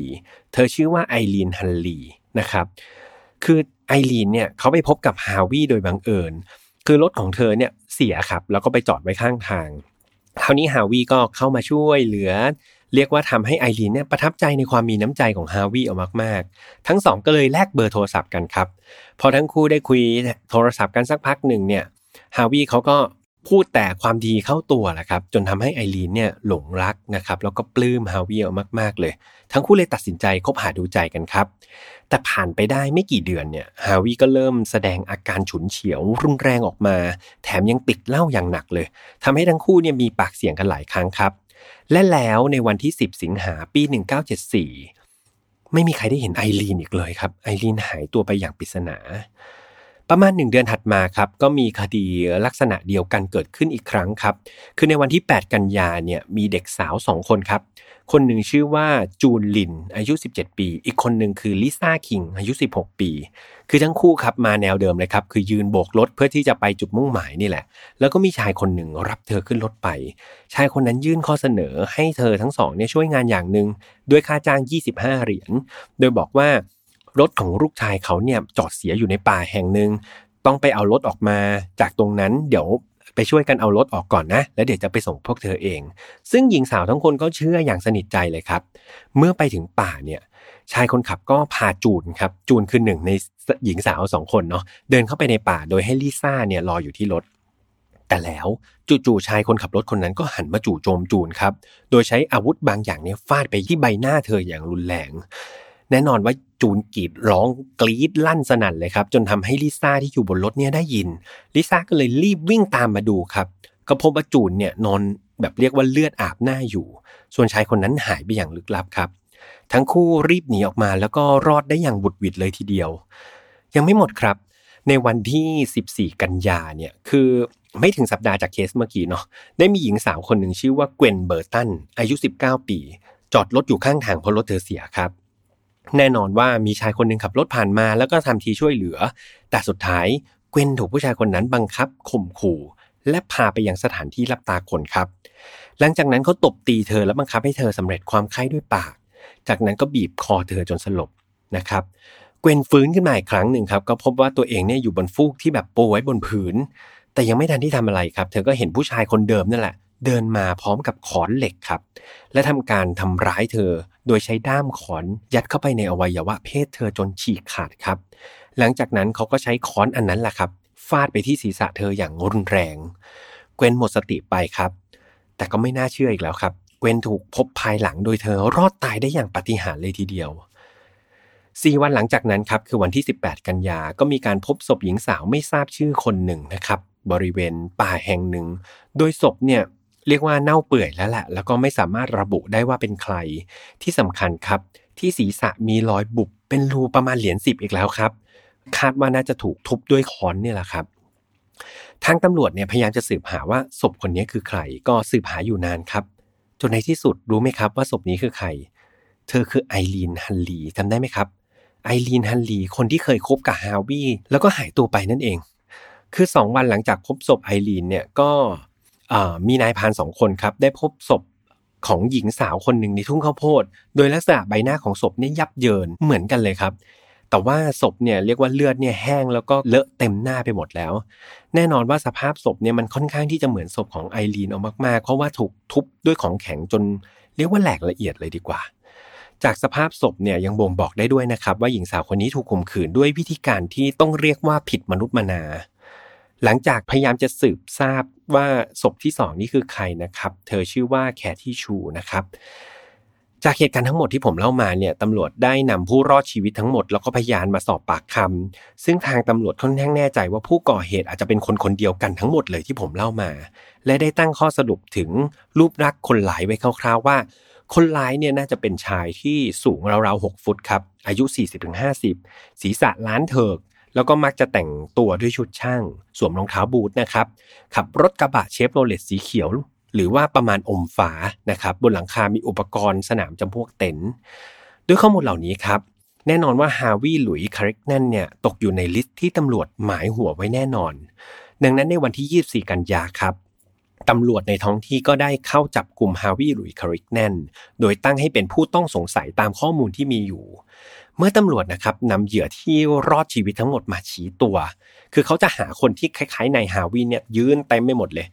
แน่นอนครับ เหยื่อทุกคนเนี่ยชี้ไปที่นายฮาวีทุกคนเลยครับ ไม่มีใครชี้ไปที่คนอื่นเลยตำรวจยังพบหลักฐานใบเสร็จการซื้อยาง ยี่ห้อแอตลาสนะครับซึ่งมันตรงกับดอกยางที่เจอในที่เกิดเหตุ ในจุดที่พบศพด้วยนะครับ ซึ่งใบเสร็จนี้อยู่ในรถของนายฮาวีนอกจากนี้ยังมีรายงานการขับรถเร็วเกินกำหนดของฮาวีในเหตุที่พบศพ อยู่มากมายเลยนะครับ ซึ่งมันจะมีหลักฐานอีกอันหนึ่งที่แบบเรียกว่าค่อนข้างที่จะมัดตัวนายฮาวิได้อย่างชัดเจนเลยก็คือแผนที่ครับ คือแผนที่ในรถของฮาวิเนี่ยมันจะมีวงกลมสีแดงเหมือนเขามาร์กจุดอะไรไว้แหละ ซึ่งจุดต่างๆเนี่ยครับมันตรงกับจุดที่พบศพพอดีเลยนะครับ ดังนั้นด้วยหลักฐานทั้งหมดที่ว่ามาเนี่ยมันก็เพียงพอเลยล่ะครับ ที่จะมัดตัวนายฮาวิได้อย่างอยู่หมัดนายฮาวิครับถูกนำตัวขึ้นศาลโดยระหว่างที่ให้การในศาลเนี่ย ปรากฏว่าเขายอมรับในทุกกล่าวหาเลยครับ แต่ประเด็นที่น่าสนใจคือเหตุผลครับ ที่เขาอ้างว่าเขาทำเนี่ยนายฮาวีบอกว่าทุกอย่างที่เขาทำไป พระเจ้าเป็นคนสั่งให้เขาทำครับ และนั่นทำให้ทนายของฮาวีใช้เหตุผลนี้ในการต่อสู้ โดยอ้างว่าฮาวีเนี่ยมันวิกลจริต แล้วก็ควรส่งไปรับการบำบัดในโรงพยาบาลมากกว่าไปนอนในคุก คือผมไปดูสารคดีมาเนี่ยตำรวจคนหนึ่งที่เขาเป็นเหมือนคนหลักเลยในการตามจับนายฮาวีเนี่ยเขาบอกว่าเขามีโอกาสได้สัมภาษณ์ฮาวีเขารับรู้ได้เลยครับว่าฮาวีเนี่ยเป็นคนที่เกลียดผู้หญิงเอามากๆเลยเขามองผู้หญิงเป็นสิ่งมีชีวิตที่ไม่ได้มีค่าเป็นผู้อ่าสิ่งมีชีวิตที่สกปรกในมุมมองของนายฮาวีประมาณนี้เขาก็เลยรู้สึกว่าเขาจะทำอะไรกับผู้หญิงก็ได้ นะครับ อย่างไรก็ดีครับสุดท้ายในวันที่ 3 มีนาปี 1975 เนี่ยศาลก็ได้ตัดสินให้จำคุกฮาวิหรือคาริกแนนนะครับสูงสุด 40 ปี ในเรือนจำสติลวอเตอร์โทษฟังดูน้อยใช่ไหมครับฆ่าคนเยอะขนาดนี้ทำไมโดนไปแค่ 40 ปี เพราะนั่นมันแค่คดีเดียวครับ คดีทำร้ายร่างกายข่มขืนและพยายามฆ่าเกวนเบอร์ตันเท่านั้นเอง ในขณะที่คดีอื่นๆเนี่ยเขากำลังทำสำนวนตามมาครับ ไม่นานเขาก็ได้รับโทษเพิ่มจากคดีอื่นๆ นั่นเอง ก็คือคดีฆาตกรรมจิลเบลลิงอีก 30 ปีครับคดีฆาตกรรมไอรีนคนที่เขาเคยคบหาครับอีก 40 ปี คดีฆาตกรรมแคที่ชูอีก 40 ปี รวมตอนนี้ 150 ปีแล้วนะครับ เรียกว่าขังไปยาวๆแล้วครับร้อยห้าสิบปี เอาจริง ๆ มีคนคาดว่าจริง ๆเขาอาจจะฆ่าคนมากกว่านี้ครับอาจจะมากถึง 18 คนเลย แต่ว่าด้วยหลักฐานที่มีเนี่ยมันทำให้เขาได้รับโทษแต่เพียงเท่านี้ แต่ผมว่ามันก็เพียงพอแล้วล่ะครับร้อยห้าสิบปีไม่น่าจะออกมาได้แล้ว หลังจากเข้าคุกไปครับฮาวิก็ดูไม่ได้เดือดร้อนอะไรสำหรับเขาเลยครับคือด้วยความที่จินตนาการว่าเขาเนี่ยตัวใหญ่มาก แล้วก็หน้าตาเนี่ยเขาดูโหดมากๆเลยครับอยู่ในคุกเนี่ยเขาก็เล่นกล้ามเพาะกายทั้งวันเลยครับแถมประวัติที่เขาก่อขึ้นเนี่ย มันทำให้นักโทษคนอื่นๆ ในคุกเนี่ยค่อนข้างที่จะกลัวเขาเลยครับ แล้วก็ให้ฉายาเขาด้วยว่า half the hammer คือตัดจากฮาวิเป็น half นะฮะก็แบบเหมือนเป็นชื่อเล่น คือถ้าแปลเป็นไทยก็ประมาณว่าฮาวิจอมทุบนักทุบอะไรประมาณเนี้ยครับคือข้อมูลล่าสุดที่ผมหามาได้คือผมอยากรู้ว่าปัจจุบันในฮาวิจะเป็นยังไงเนาะคือล่าสุดที่มีการบันทึกก็คือปี 2008ดุ้นเลยครับ ตอนนั้นฮาวิอายุได้ 81 ครับ แล้วก็ไม่น่าเชื่อครับ เขายังอยู่ในคุกสติลวอเตอร์โดยยังไม่เสียชีวิต เรียกว่าอายุยืนมาก ๆ ครับ แต่ว่าปี 2008 อายุ 81 ใช่ไหม ตอนนี้ปี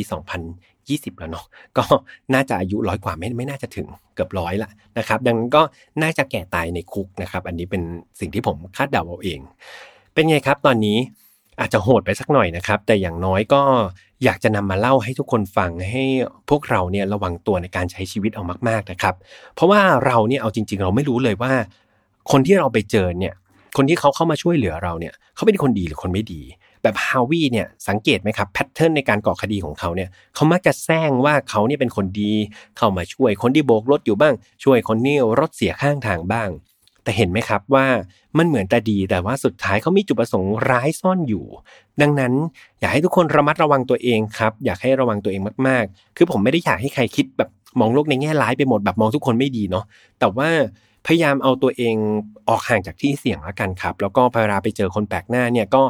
ระมัดระวังตัวไว้นิดนึงแล้วกัน อย่าไปเชื่อใจอะไรสักร้อยเปอร์เซ็นต์ เนาะก็ลอง balance ดูแล้วกันนะครับ ตอนนี้ไฟนอตฟาของเรานะครับ เปลี่ยนมาออกอากาศทุกวันอังคารแล้วทางช่องเดิมก็คือ Mission to Pluto หลายๆ คนคอมเมนต์บอกว่า เฮ้ย หาไฟนอตฟาไม่เจอในช่องไฟนอตฟาตอนนี้เรามารวมในช่อง Mission to Pluto หมดแล้วนะครับ ช่องทางของเรามีทั้ง YouTube Spotify SoundCloud Podbean Apple Podcast แล้วก็ที่ผมย้ำทุกครั้งก็คือแฟนเพจของเราครับ อยากให้มาอยู่เป็นครอบครัวเดียวกัน ครอบครัวน้องพูโตนะครับอยู่ด้วยกันน่ารักมาก ๆ เลยตอนนี้ครอบครัวเรามี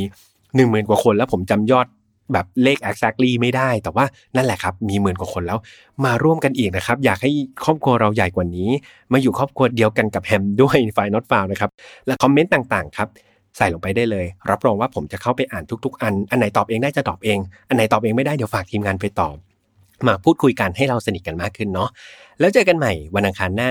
ดูแลสุขภาพดีๆนะครับ สวัสดีครับ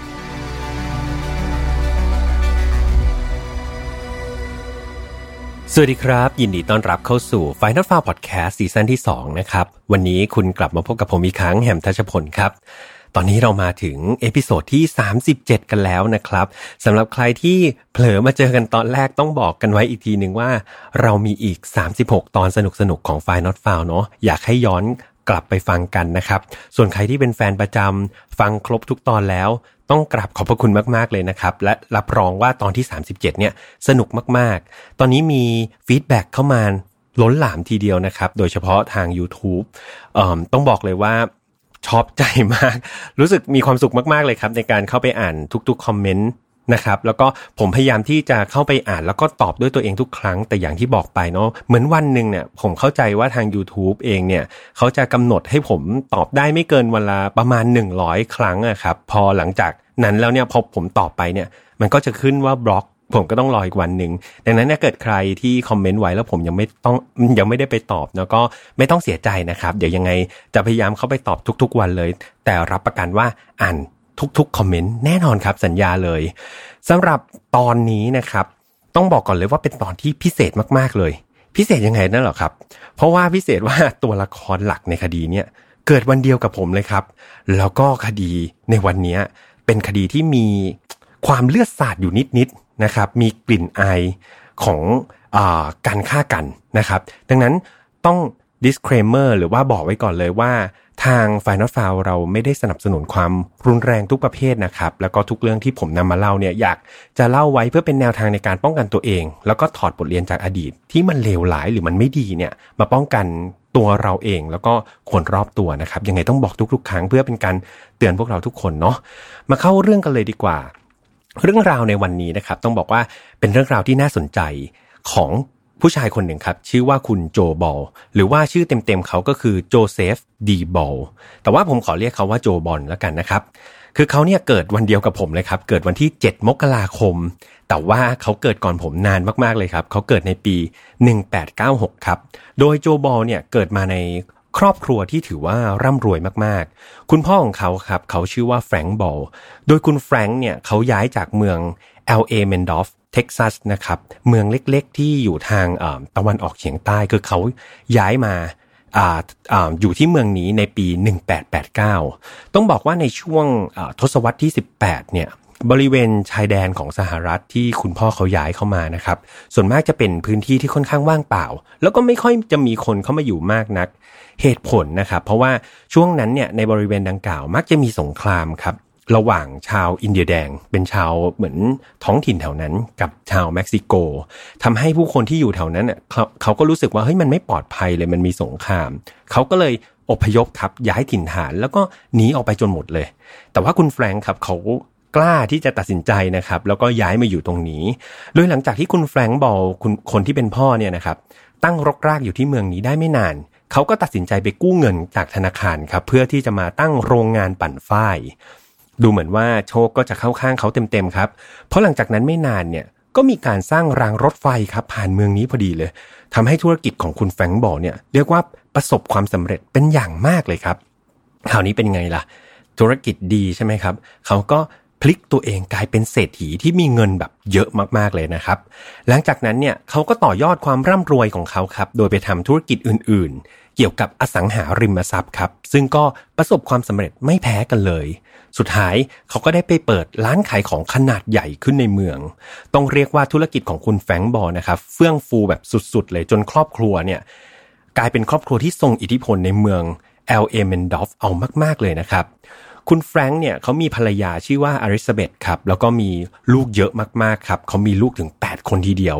และแน่นอนครับโจบอลเด็กผู้ชายคนนี้ที่เป็นตัวละครเอก เขาเป็นลูกชายคนที่สองนะครับของครอบครัว เนื่องจากครอบครัวนี้ครับอย่างที่ผมบอกไป เป็นครอบครัวที่มั่งคั่งมากเลยใช่ไหมครับเพียบพร้อมต่างๆทำให้ลูกๆ ทุกคนในครอบครัวเนี่ยครับก็ประสบความสำเร็จได้รับการศึกษาที่ดี ได้รับการเลี้ยงดูที่ดี เติบโตขึ้นมาเป็นบุคคลสำคัญในเมือง มีชื่อเสียงมากมายครับ ยกเว้นอยู่คนเดียวครับที่ดูเหมือนจะกลายเป็นแกะดำในครอบครัว คนนั้นก็คือนายโจบอคนนี้นี่เองครับ คือในวัยเด็กนะครับ โจเป็นเด็กที่ค่อนข้างขี้อาย แล้วก็เขาก็จะชอบเก็บตัวอยู่คนเดียวครับ เขามักจะหลีกเลี่ยงการไปเข้ากิจกรรม ไปเข้าร่วมทำอะไรต่างๆ กับเด็กคนอื่น ก็จะเป็นคนเงียบๆครับ แล้วก็พอเวลาเรียนหนังสือเขาก็จะมักจะไปอยู่หลังห้องนะครับ อยู่เป็นประจำเลย แต่ส่วนตัวเขาแล้วเนี่ยเขากลับเป็นคนที่ชอบกิจกรรมกลางแจ้งครับ เขาชอบที่จะตกปลาแล้วก็ออกไปสำรวจยังสถานที่ต่างๆ ด้วยตัวของเขาคนเดียวเนี่ยครับเขาออกไปของเขาเอง คือเขาชอบที่จะทำแบบนี้มากกว่าพอโตขึ้นมาครับ โจก็เป็นคนที่มีรูปร่างสูงใหญ่เลยนะครับ แล้วก็เขาก็เริ่มหันไปทำกิจกรรมที่เกี่ยวกับการยิงปืน แล้วก็เขาก็รู้สึกว่า เฮ้ยเขาชอบมากเลยในการยิงปืนเขามักใช้เวลาหลายชั่วโมงครับในการฝึกยิงปืนจนเขาเนี่ยเรียกว่ามีความชำนาญในการใช้ปืนเอามาก ๆเลยนะครับ มีการบันทึกครับว่ากิจกรรมที่เขาชอบและมักจะทำเป็นประจำเนี่ยก็คือการเอาปืนเนี่ยไปยิงนกที่มันเกาะอยู่ตามต้นไม้นะครับก็แบบเอิ่มเห็นนกเกาะอยู่ตามต้นไม้แล้วเขาก็ยิงเปี้ยงเลยมาถึงตรงเนี้ยผมรู้สึกอะไรอย่างหนึ่งครับ ผมรู้สึกว่ากิจกรรมของคุณโจบอเนี่ยมักจะเป็นอะไรเกี่ยวกับการฆ่าสัตว์เหมือนกันเนาะเพราะว่าตอนเด็กๆจำได้ไหมครับเขาชอบที่จะตกปลานะครับพอโตขึ้นมาก็ชอบยิงนกอีก ก็เรียกว่าครบครับทั้งยิงนกตกปลาเลยนะครับ เวลาก็ผ่านไปเรื่อยๆครับมาถึงวันที่ 6 เมษายนปี 1917 ช่วงนั้นเป็นช่วงที่อเมริกาครับได้ประกาศสงครามกับเยอรมันนะครับ และคุณโจเนี่ยก็ได้สมัครเข้าไปเป็นทหาร แล้วก็ถูกส่งไปยังแนวหน้าด้วยนะ เพื่อออกรบนะครับในแถบยุโรป สงครามก็เกิดขึ้นราวๆ 2 ปีครับจนกระทั่งในปี 1919 เนี่ยโจก็รอดชีวิตครับกลับมาได้อย่างปลอดภัยเลยนะครับทั้งที่เป็นแนวหน้าเนาะแน่นอนว่าเขาได้รับการเชิดชูเกียรติจากกองทัพในความกล้าหาญครับนั่นทำให้เขาเนี่ยภูมิใจกับสิ่งที่เขาได้รับออกมาก ๆ เลย เมื่อสงครามจบลงครับ โจได้เดินทางกลับสู่บ้านเกิดที่ LA เมนดอฟอีกครั้งหนึ่ง แต่มีสิ่งหนึ่งที่โจติดตัวมาจากสงคราม นั่นก็คือนิสัยในการชอบความท้าทายแล้วก็ความบ้าบิ่นของโจนั่นเอง พอโจกลับมาถึงบ้านเกิดเขาครับ เขาได้เริ่มทำงานกับคุณพ่อของเขาก่อนก็คือคุณแฟรงค์บอลนะครับโจได้ใช้ชีวิตแบบทหารครับมาก่อนนะในช่วงสงครามทำให้เขาเนี่ยต้องดิ้นรน ต้องทรมานอยู่ในที่ที่ไม่ได้สะดวกสบาย เพราะตอนนี้เขามาทำงานกับคุณพ่อแล้วเป็นไงครับมันเป็นงานที่สบายสบายเอามากๆเลย เพราะว่าธุรกิจมันก็ลันของมันไปเป็นธุรกิจที่ดีด้วยซ้ำเขาก็เลยรู้สึกว่ามันเบื่อหน่ายอะมันไม่มีอะไรท้าทายเลยครับ สุดท้ายทำได้ไม่นานเขาก็ตัดสินใจลาออกครับ เพราะรู้สึกว่า ชีวิตมันไม่มีอะไรท้าทายแบบนี้ไม่รู้จะอยู่ไปทำไมเขาจึงคิดริเริ่มที่จะทำอะไรที่มันตื่นเต้นขึ้น เริ่มที่อยากจะทำอะไรที่เป็นธุรกิจของตัวเอง ที่มันตื่นเต้นไปด้วย และสิ่งที่ไปลงเอยกับธุรกิจของเขาก็คือ การทำเหล้าเถื่อนขายนั่นเองครับ แน่นอนว่าฟังมาถึงตรงนี้ การทำเหล้าเถื่อนเป็น สิ่งที่ผิดกฎหมายนะครับ แล้วก็เสี่ยงอันตรายเอามาก ๆเลย แต่โจเนี่ยเขาสนุกมากครับกับงานนี้ เขาขับรถกระบะฟอร์ดคู่ใจนะครับ คอยตระเวนไปทั่วเมืองเลยครับ พร้อมกับขายเหล้าเถื่อนจำนวน 50 แกลลอนนะครับ วนขายอยู่งั้นนะครับ ทั่วเมือง ต่อมาครับ โจก็รู้สึกว่าทำคนเดียวอาจจะไม่ไหวละ เขาก็เลยต้องการผู้ช่วยครับ สุดท้ายเขาไปได้ไปว่าจ้างคุณคริฟตันวิลเลอร์นะครับซึ่งเป็นชายอเมริกันท่าทางเซื่องเซื่องดูอ่อนต่อโลกคนหนึ่งเนี่ยครับมาเป็นผู้ช่วยของเขา คือตอนแรกครับต้องบอกว่าวิลเลอร์คนเนี้ยเขาไม่รู้นะว่าโจเนี่ยจ้างเขาไปทำอะไร แต่พอมาทราบตอนหลังว่าเฮ้ยมันเป็นอาชีพไม่สุจริตนะมันเป็นอาชีพขายเหล้าเถื่อน แต่มันสายไปซะแล้วครับ เพราะว่าโจบอลเนี่ยทำการข่มขู่ให้เขาทำงานต่อ และนอนแน่นอนครับว่าวิลเลอร์เนี่ยเป็นคนที่เซื่องๆใช่ไหมครับ ดังนั้นคือเขากลัวคุณโจบอลแบบสุดๆ ไปเลยครับ แล้วก็จำใจต้องทำงานนี้ไปด้วยความหวาดกลัวนั่นเอง ระหว่างทำงานด้วยกันครับ โจก็มักจะขี้เมาแล้วครับ ไปดื่มเหล้าแล้วก็อาละวาดสุดท้ายหาที่ระบายไม่ได้ครับ เขาก็มาระบายอารมณ์กับวิลเลอร์เป็นประจำเลย มีอยู่ครั้งหนึ่งครับ โจเคยเอาปืนเข้ามาขู่ยิงแบบวิลเลอร์นะครับ เพื่อบังคับให้วิลเลอร์เนี่ยเต้นท่าตลกตลกให้เขาดูแค่นั้นเอง คือบอกว่าถ้าไม่เต้นให้ดูเนี่ยเดี๋ยวเขาจะยิงทิ้งเลยนะครับแหมก็เป็นคนที่ใจร้ายเหมือนกันนะคุณโจ ทั้งคู่ครับดำเนินธุรกิจแบบนี้มาเรื่อยๆครับจนกระทั่งโจได้ตัดสินใจ เปิดร้านขายเหล้าเลยดีกว่า ด้วยการลงทุนซื้อที่ดินครับผืนเล็กๆผืนหนึ่งที่ชานเมือง แล้วก็ตั้งร้านเหล้านะครับในลักษณะกึ่งโรงแรมด้วย โดยโจตั้งชื่อสถานที่แห่งนี้ของเขาว่า Sociable Inn นะครับ Sociable Inn เป็นชื่อ ผมไม่แน่ใจว่าเป็นเรียกว่าโรงแรมหรือเรียกว่าผับดีนะครับ แต่ว่าเป็นสถานที่ที่คุณโจเขาใช้ทำธุรกิจละกัน โดยด้านล่างนะครับ พอเข้าไปเนี่ยมันก็จะมีบริการเปิดห้องพักด้วยนะครับ โดยห้องพักมีทั้งหมด 2 ห้อง ส่วนด้านบนเนี่ยเขาก็จะเปิดบริการเป็น เป็นลักษณะเหมือนบาร์ครับ มีการเปิดดนตรี มีการจ้างคนมาเล่นเปียโน มีการแสดงรื่นเริงอะครับ ตามภาษาผับทั่ว ๆ ไป แล้วก็ไม่น่าเชื่อครับ เหมือนมือขึ้นครับ บาร์ของคุณโจบอลเนี่ยเรียกว่าได้รับความนิยมอย่างท่วมท้นเลยครับ ขายดิบขายดี มีแขกหมุนเวียนเข้ามาดื่มเหล้านะครับ ในแต่ละคืนเนี่ยเรียกว่ามากมายเลยครับ แต่นั่นเองมันยังไม่ได้ทำให้คุณโจเนี่ยรู้สึกว่าเขาพอใจกับธุรกิจของเขา เขาต้องการอะไรบางอย่างครับที่สร้างความแตกต่าง เพื่อให้ร้านของเขาเนี่ยไม่เหมือนใคร และก็โดดเด่นกว่าทุกร้าน ในที่สุดครับ สิ่งที่เขาคิดไอเดียได้ ว่าจะทำอะไรเพื่อสร้างความแตกต่างให้กับร้านของเขา เพื่อนๆลองทายดูไหมครับ ว่านายคนเนี้ยเขาจะทำอะไรให้เกิดการแตกต่างนะครับ ผมเชื่อว่าถ้าเกิดเพื่อนๆอ่านชื่อตอนน่าจะพอเดากันได้นะครับ สิ่งที่เขาตัดสินใจก็คือ เขาไปซื้อจระเข้มาเลี้ยงนะครับ บริเวณด้านหลังบาร์นั่นเอง โดยโจครับลงทุนก็คือไปจ้างช่างมาเลยก่อซีเมนต์นะครับ เป็นบ่อจระเข้เลย สร้างเป็นรั้วสูงประมาณสิบฟุตนะครับ แล้วก็ขึ้นมาแบบเรียกว่า ล้อมรั้วเอาไว้เป็นบ่อ แล้วก็ซื้อจระเข้มาถึง 5 ตัวนะครับ ปล่อยลงไปในบ่อครับ โจเรียกว่าภาคภูมิใจในไอเดียเขาสุดๆเลยครับ และนั่นเองครับ มันไม่ได้ทำให้โดนใจแค่โจเท่านั้น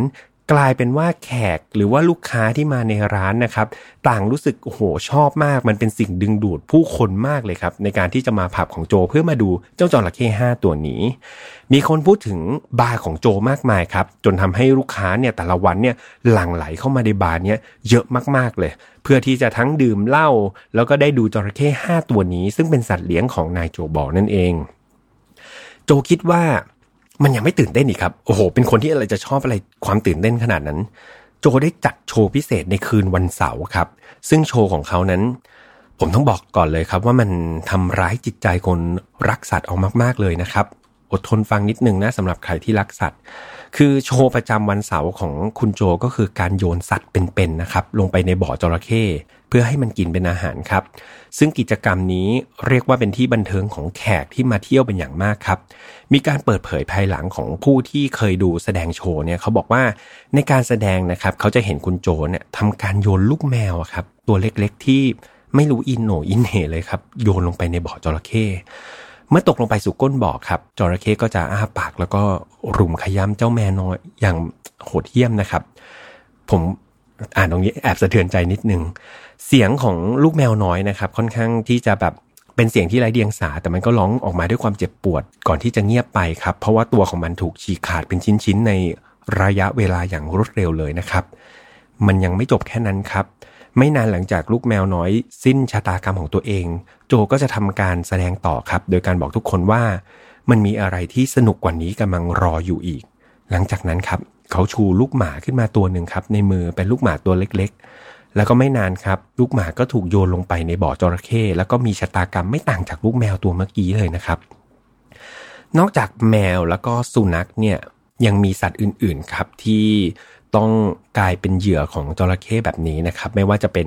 กระต่ายไก่หรือแปลกๆ อย่างแลคคูนนะครับ ก็เคยมีคนให้ข้อมูลมา น่าสะเทือนใจมากๆครับ แล้วก็ต้องขออภัยด้วยที่ต้องบอกข้อมูลอย่างนี้กับคนรักสัตว์อาจจะรู้สึกเจ็บปวดเหมือนกับผมตอนนี้นะครับ แต่ว่ามันก็เป็นเรื่องที่เป็นเนื้อเรื่องอยู่ในคดีนะครับ ชีวิตของโจเนี่ยก็เรียกว่าดำเนินมาเรื่อยๆครับจนกระทั่งในปี 1934 เนี่ยโจก็บังเอิญไปได้รู้จักกับผู้หญิงคนหนึ่งครับ เธอชื่อว่ามินนี่กอตฮาร์ดคือต้องบอกว่าคุณมินนี่เนี่ยเป็นผู้หญิงวัยกลางคนแล้วแหละแต่ว่ายังทรงเสน่ห์อยู่พอสมควร แน่นอนครับว่าโจตกหลุมรักเธอทันทีครับ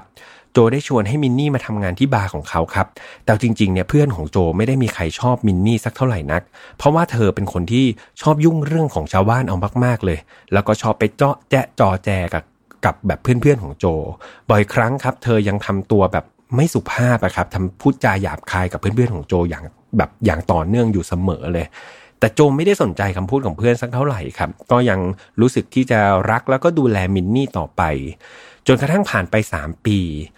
โจดันไปเจอผู้หญิงอีกคนหนึ่งครับ ชื่อว่าดอลเลอร์บัดดี้กูดวิลนะครับ ซึ่งเธอเป็นพนักงานเสิร์ฟในร้านนั่นแหละครับ แต่ว่าเธอเป็นคนที่หน้าตาสวยในระดับหนึ่งเลย ทั้งคู่แอบตกหลุมรักกันและกันนะครับ โดยที่มินนี่เนี่ยก็ไม่ได้รู้ตัวหรอกเนาะ แต่ยังไม่ทันไรครับ โจดันไปแอบรัก แล้วก็แอบชอบกับผู้หญิงสวยอีกคนหนึ่งครับ เธอคนนี้ชื่อว่าฮาเซลบราว โดย คุณฮาเซลครับเธอมาสมัครงานที่ร้านบาร์ของเขาเนี่ยครับด้วยบุคลิกของฮาเซลเนี่ยเป็นคนที่ค่อนข้างมั่นใจในตัวเอง เป็นสาวมั่นแหละครับพูดง่ายๆ ใบหน้าก็จะออกแนวโฉบเฉี่ยวหน่อย นั่นมันทำให้โจเนี่ยชอบเธอเอามากๆเลยนะครับ แล้วก็รีบรับสมัครเธอทันทีเลย แต่นั่นมันกำลังกลายเป็นปัญหาใหญ่แล้วก็ยุ่งเหยิงมากๆของโจเลยครับ เพราะว่าเขามีผู้หญิงที่คบหาอยู่ก่อนหน้าแล้วสองคนใช่ไหมครับ ก็คือมินนี่กับดอลเลอร์ แล้วคราวนี้ครับ ดันมีผู้หญิงที่ชื่อฮาเซลเข้ามาอีกคนที่3นะครับและแล้วก็เลยเกิดเหตุการณ์สำคัญขึ้นอย่างหนึ่งครับ ในฤดูร้อนนะครับปี 1937 หลังฮาเซลเข้ามาเป็นพนักงานที่ร้านฮาเซลคือพนักงานคนที่3นะครับเข้ามาในร้านได้ไม่นานเนี่ยมินนี่กอดฮาร์ดผู้หญิงคนแรกของโจครับก็หายตัวไปอย่างลึกลับครับ ทางญาติของเธอเนี่ยแจ้งว่าไม่ได้รับการติดต่อจากมินนี่มานานมากเลย แล้วก็ไม่รู้ด้วยนะว่าเธอหายไปไหน เพื่อนๆแล้วก็ญาติของมินนี่นะครับได้เข้าไปไต่ถามโจอย่างหนักเลย แต่คำตอบของโจคือมินนี่หนีออกไปจากบ้าน แล้วก็หายไปเลยครับ เพราะเธอเนี่ยคลอดลูกออกมา แต่ดันเป็นเด็กผิวสี ซึ่งมันแน่นอนว่าไม่ใช่ลูกของโจบอลและมินนี่แบบอย่างแน่นอน เพราะว่าโจเป็นชาวยุโรปผิวขาวธรรมดา มินนี่ก็เป็นคนผิวขาวครับ ดังนั้นคือเขาบอกว่าเนี่ยลูกออกมาเป็นเด็กผิวสี แสดงว่ามินนี่เนี่ย ไม่ได้ท้องกับเขานะครับ นั่นเป็นเหตุผลที่โจบอกกับญาติญาติของมินนี่ หลังจากนั้นเพียง 3 เดือนต่อมาครับ โจได้ตัดสินใจแต่งงานกับดอลเลอร์ ดอลเลอร์คือผู้หญิงคนที่ 2 ของเขานะครับ หลังแต่งงานกันได้ไม่นานเนี่ยก็ไม่รู้ว่าอารมณ์ไหนครับ โจได้เล่าเรื่องการหายตัวไปของมินนี่ให้ดอลเลอร์ฟังครับ คือเขาบอกว่าความจริงแล้วเนี่ยมินนี่ไม่ได้หายตัวไปไหนหรอกนะ แต่โจเนี่ยเป็นคนฆ่าเธอเอง โดยโจแอบนัดมินนี่ที่ชายหาดครับ หลังจากนั้นก็รอจังหวะที่มินนี่เผลอแล้วเขาก็ยิงเข้าไปทะลุกลางหัวของมินนี่เลย เขาบอกว่ามันไม่มีเสียงร้องของมินนี่แม้แต่นิดเดียวเลยครับ เธอไม่ได้รู้สึกเจ็บปวดเลยแม้แต่น้อย เพราะว่าพอยิงเปรี้ยงเข้าไปเนี่ย เขาเห็นสมองของเธอแตกกระจาย หลังจากนั้นเธอล้มลงตรงกลางชายหาดอย่างนิ่งสงบเลยนะครับ เขาได้ทำการฝังศพมินนี่ไว้ในทรายแถวแถวบริเวณชายหาดตรงนั้นแหละครับ แน่นอนว่าพอดอลเลอร์ได้ยิน ดังนั้น เขาก็คงคิดว่ามันคงเป็นมุกตลก บ้าๆบอๆของโจอย่างแน่นอน ใช่ไหมใครล่ะ จะไปฆ่าคนแล้วเอามาเล่าให้ฟัง แต่ว่าแม้ว่าดอลเลอร์จะคิดว่ามันเป็นมุกตลก เธอก็ไม่ได้เอาเรื่องนี้ไปเล่าให้ใครฟังนะครับ ก็เก็บไว้ก็ฟังไว้แล้วก็เก็บไว้เป็นแบบสิ่งที่รู้แต่เพียงคนเดียว ในเดือนมกราคมปีถัดมาครับ ดอลเลอร์ได้ประสบอุบัติเหตุทางรถยนต์ทำให้เธอเนี่ยต้องตัดแขนซ้ายทิ้งนะครับ แต่ว่าชาวบ้านเนี่ยมันมีการ พูดกันนินทากันหนาหูว่าจริง ๆ แล้วมันอาจจะไม่ได้เกิดอุบัติเหตุหรอก แต่ว่าสาเหตุที่แท้จริงอะอาจจะเป็นจระเข้ของโจนั่นแหละครับ งับแขนเธอในขณะขณะที่เธอเนี่ยกำลังให้อาหารอยู่ แต่ไม่ว่าดอลเลอร์จะสูญเสียแขนไปด้วยสาเหตุไหนนะครับ ในเดือนเมษายนปีเดียวกันนั้นอะอยู่ๆดอลเลอร์ก็ได้หายตัวไปอย่างลึกลับอีกคนหนึ่งครับ ไม่เพียงเท่านั้นครับ ในเวลาไม่นานหลังจากนั้นฮาเซล จำได้ไหมครับ ผู้หญิงคนที่สามที่เป็นสาวมั่น ที่โจตกหลุมรัก ก็ได้หายตัวไปอีกคนหนึ่งครับ แน่นอนว่าทุกคนรวมถึงตำรวจ เพ่งเล็งไปที่นายโจบอลแน่นอน เพราะว่าผู้หญิงที่เกี่ยวข้องกับเขาถึงสามคนเนี่ยมันหายตัวไปอย่างปริศนาตำรวจได้ทำการสอบปากคำโจครับ แน่นอนว่าโจเนี่ยปฏิเสธทุกข้อหาเลย โดยเขาบอกว่าเขาไม่รู้ไม่เห็นอะไรทั้งสิ้นนะครับ เกี่ยวกับการหายตัวของผู้หญิงทั้งหมดเลย แน่นอนว่าตำรวจก็ยังทำอะไรไม่ได้ เพราะว่าอะไรครับ เพราะว่าตำรวจไม่มีหลักฐานในการมักตัวนั่นเอง แต่แน่นอนครับ ยิ่งปล่อยให้คดีมันค้างค้างคาคาแบบเนี้ยชาวบ้านก็เริ่มนินทาแล้วก็ปล่อยข่าวลือกันออกมามากมาย และที่ทุกคนเห็นพ้องต้องกัน ที่ว่าหาสาวสาวๆที่หายหายตัวไปนะครับทั้งสามคนเนี่ยที่หาไม่เจอเนี่ยทุกคนคิดตรงกันเลยว่า พวกเธออาจจะโดนจระเข้นะครับ สัตว์เลี้ยงสุดรักของโจนั่นแหละ รับประทานไปเป็นอาหารเรียบร้อยแล้ว เรื่องความรักของโจกับจระเข้นั้นเป็นที่พูดถึงกันอย่างมากครับ คือมีอยู่ครั้งหนึ่งเนี่ยเพื่อบ้านของโจเนี่ยมาบอกโจว่าเฮ้ยเขาได้กลิ่นเหม็นเหมือนเนื้อเน่าเนี่ยลอยออกมาจากหลังบาร์ของของบาร์โจเลยนะ แต่ว่าโจครับแทนที่จะได้ยินแล้วก็รีบนำไปแก้ไขเนี่ยเขากลับโมโหมากๆครับ รวมถึงวิ่งไปเอาปืนมา ชักแล้วก็ยิงแบบเหมือนทำท่าจะยิงนะครับ ตะโกนขู่ว่าก็จระเข้มันต้องการอาหารนะ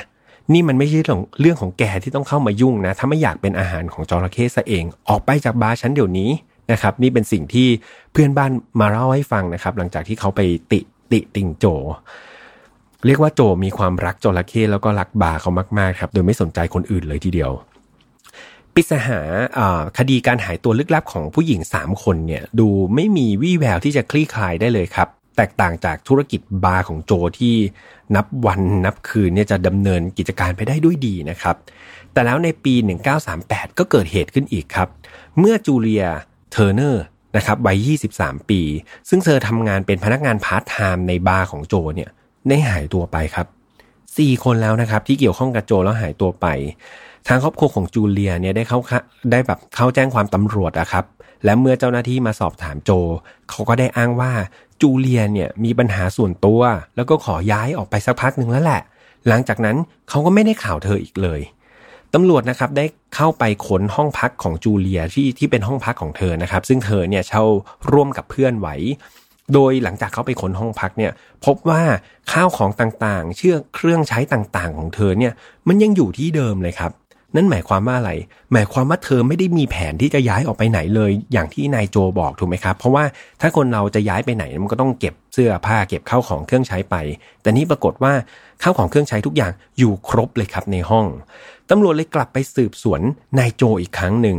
โดยโจยืนยันว่าจูเลียบอกว่าเธอเบื่องานนะครับแล้วก็อยากจะออกไปหางานใหม่ ๆ นอกจากนี้เขายังให้เธอยืมเงินไปต้อง 500 ดอลลาร์ด้วยนะ ส่วนสาเหตุที่เธอไม่กลับไปห้องเนี่ย ก็เพราะว่าเธอมีปัญหากับเพื่อนร่วมห้องยังไงล่ะ ซึ่งเธอก็มาบ่นให้เขาฟังบ่อยๆ อ่า นี่ก็เป็น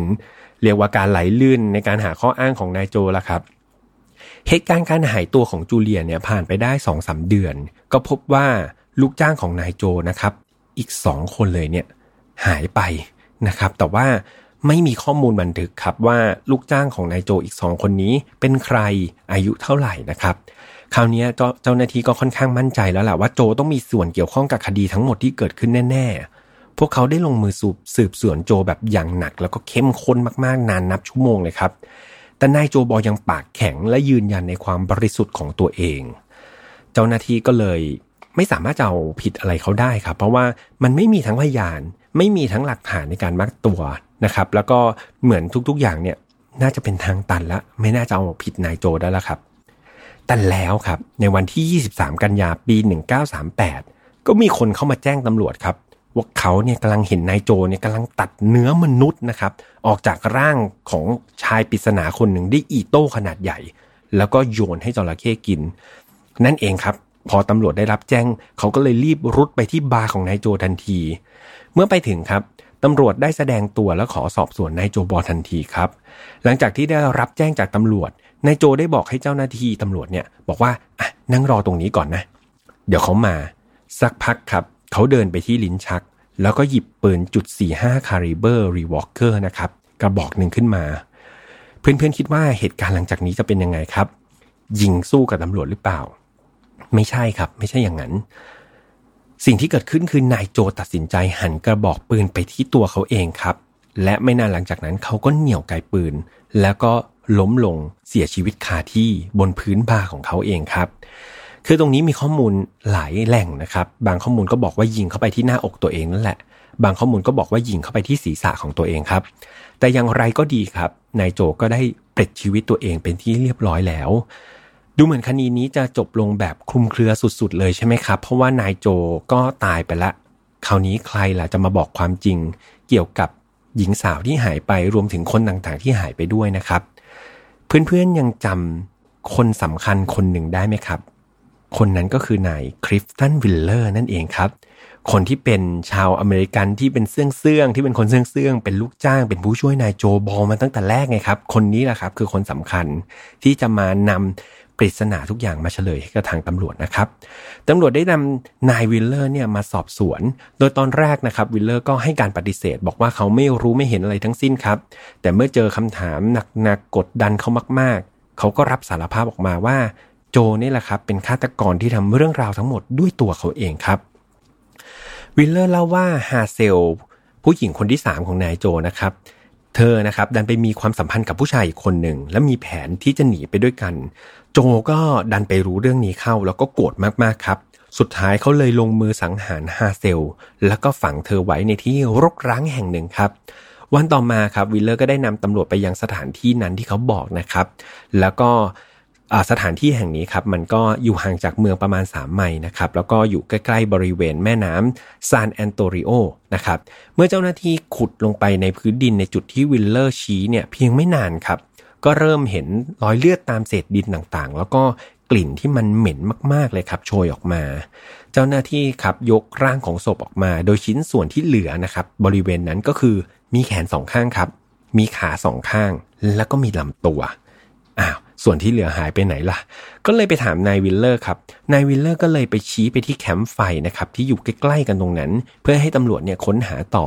ก็ไปพบซากฟันกรามครับ รวมถึงชิ้นส่วนศพทั้งหมดที่เหลือของฮาเซล วิลเลอร์ได้ให้การกับเจ้าหน้าที่ครับว่าในคืนวันหนึ่งตอนนั้นเขากำลังแบบเมาๆอยู่เลยครับ เขาก็ได้รับการชักชวนจากนายโจบอกว่า ให้มาหาที่สถานที่ตรงเนี้ย พร้อมกับเอาถังขนาด 55 แกลลอนใส่รถปิกอัพขับมาด้วยตอนนี้เลย เมื่อไปถึงครับโจได้นำศพของฮาเซลโยนลงไปในถังครับ พร้อมกับบอกว่า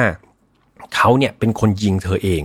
และ สั่งให้วิลเลอร์นะครับทำการขุดหลุมฝังซะโจได้เอาปืนมาจ่อหัววิลเลอร์นะครับเพื่อเป็นการบังคับให้เขาทำตามคำสั่ง นั่นเป็นเหตุผลที่วิลเลอร์อ้างนะครับ ว่าเขาจำจำใจจำเป็นจะต้องทำแหละครับ นอกจากนี้ครับโจยังสั่งให้วิลเลอร์เนี่ยหั่นศพของฮาเซลออกเป็นชิ้นๆด้วย แต่ว่าเขาไม่สามารถทำมันลงได้จริง ๆ ใจไม่ถึงจริง ๆ ครับ โจก็เลยตัดสินใจทำมันด้วยตัวเองครับ โดยเขาเป็นคนคอยช่วยวิลเลอร์นะครับเป็นคนคอยช่วยจับแขนจับขาศพ ให้ให้ตอนที่โจครับกำลังหั่นนั่นเอง เมื่อหั่นศพเสร็จครับ เขาและโจก็ช่วยกันฝังศพนะครับ ส่วนหัวครับที่บอกว่าหาไม่เจอตอนแรกแล้วไปเจอฟันกรามบริเวณแคมป์ไฟ เพราะว่าโจครับเป็นคนโยนหัวของฮาเซลเข้าไปในแคมป์ไฟเพื่อเผาทำลายนะครับ นั่นเป็นเหตุผลที่ว่าทำไมเราเจอเศษอวัยวะพบกระดูกบางส่วนในแคมป์ไฟบริเวณนั้นนะครับ ต่อมาตำรวจก็ได้ถามถึงมินนี่ กอดฮาร์ดผู้หญิงคนแรกของโจจำได้ไหมครับ วิลเลอร์ก็ได้เล่าให้ฟังว่าโจได้พามินนี่ไปยังสถานที่ค่อนข้างแบบเปลี่ยวๆนิดหนึ่งบริเวณโบสถ์ที่ชื่อว่าคอร์ปัสคริสตีนะครับเมื่อได้จังหวะเนี่ยโจเขาก็ได้ทำการหยิบปืนขึ้นมายิงที่หัวของมินนี่ครับ ซึ่งโจก็ได้เล่าสาเหตุที่เธอฆ่าว่า โจรู้ว่ามินนี่เนี่ยท้องครับ และเขาไม่ต้องการให้มินนี่เข้ามาแทรกแซงความสัมพันธ์ของเขากับดอลเลอร์ในขณะนั้น ดอลเลอร์คือผู้หญิงคนที่สองของโจดังนั้นพอรู้ว่าผู้หญิงคนแรกท้องครับ ก็เลยกำจัดทิ้งเลย โดยมินนี่เนี่ยครับโดนยิงนะครับ แล้วก็วิลเลอร์และโจก็ช่วยกันฝังร่างมินนี่ไว้ในบริเวณแถวๆนั้นเองนะครับ แล้วก็ขับรถกลับมาที่บาร์ในวันที่ 14 ตุลาครับปี 1938ตำรวจก็ยังไปสถานที่ดังกล่าวนะครับแล้วก็ยังพบ ร่างที่หลงเหลือของมินนี่นะครับตามบริเวณที่วิลเลอร์ได้แจ้งไว้นั่นเองนะครับตำรวจได้ทำการ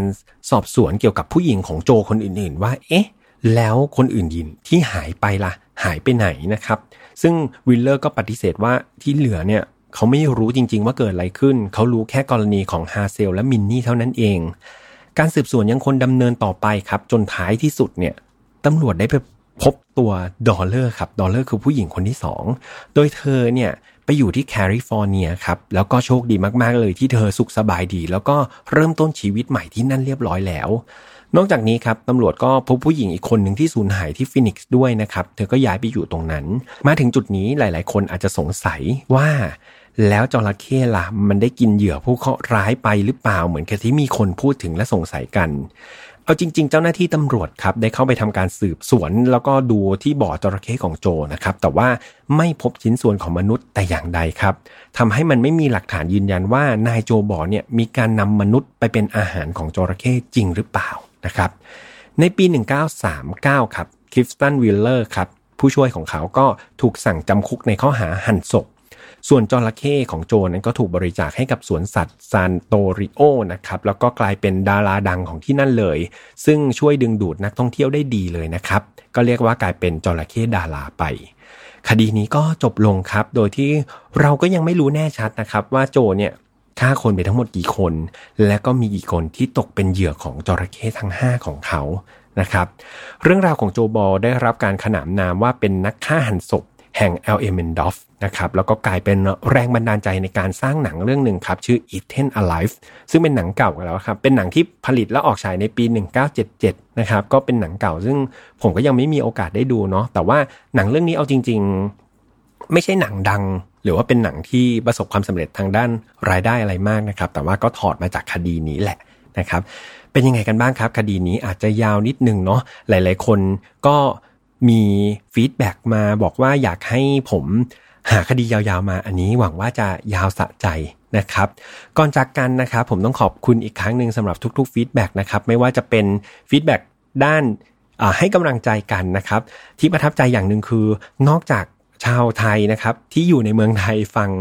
รายการ File Not Found แล้วยังมีอีกหลาย ๆ ท่านเลยที่ฟังจากต่างประเทศนะครับ ขอบคุณมาก ๆ เลยไม่ว่าจะจากสปปลาวนะครับ จากเดนมาร์กนะครับ ก็มีญี่ปุ่นก็มีอังกฤษก็มีบางท่านบอกว่าถักโคเชอยู่ใช่ไหมครับ อยู่ที่อังกฤษ แต่ว่าไม่ว่าจะฟังจากมุมไหนของโลกครับ ตอนนี้เราอยู่ในครอบครัวของ f i Not f i l e แล้วก็อยู่ในครอบครัวของ Mission to Pluto ด้วยกัน ผมเข้าไปอ่านทุกคอมเมนต์จริง ๆ นะ สัญญา แล้วก็ยังไงมาพูดคุยกันได้ข้างใต้คอมเมนต์ส่วนใครที่ฟังช่องทางอื่นไม่ว่าจะเป็น Spotify SoundCloud Podbeans Apple Podcast นะครับสามารถที่จะเข้ามา feedback ใน YouTube ก็ได้ หรือว่าในแฟนเพจก็ได้ครับ อันนี้ตามสะดวกเลย และย้ำกันอีกครั้งหนึ่งครับ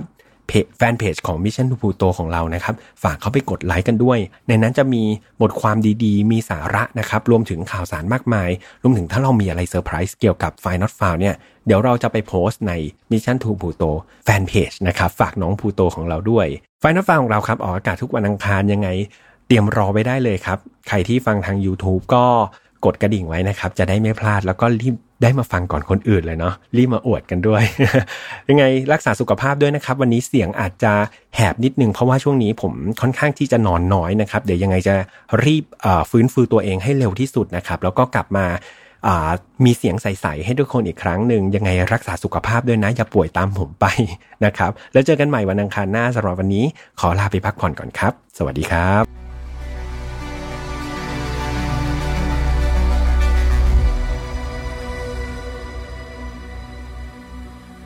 วัสดีครับ ยินดีต้อนรับเข้าสู่ Final f a r Podcast นะครับ วันนี้เรากลับมาในรูปแบบของ Open Case อีกครั้งหนึ่งนะครับ หลายๆคนอาจจะเอ๊ะ วันนี้ไม่ได้มาวันอังคารปกตินะครับ เพราะว่าเรามากันในวันหวยออกนะครับ และแน่นอนครับคู่หูของผมก็ต้องเชิญกลับมาคนเดิมแน่นอนครับ สวัสดีครับน้องนนท์ครับ สวัสดีครับนนท์ครับ ไม่เจอกันนานมากเลยนะนนท์โหนะนานมากพี่น่าจะแบบ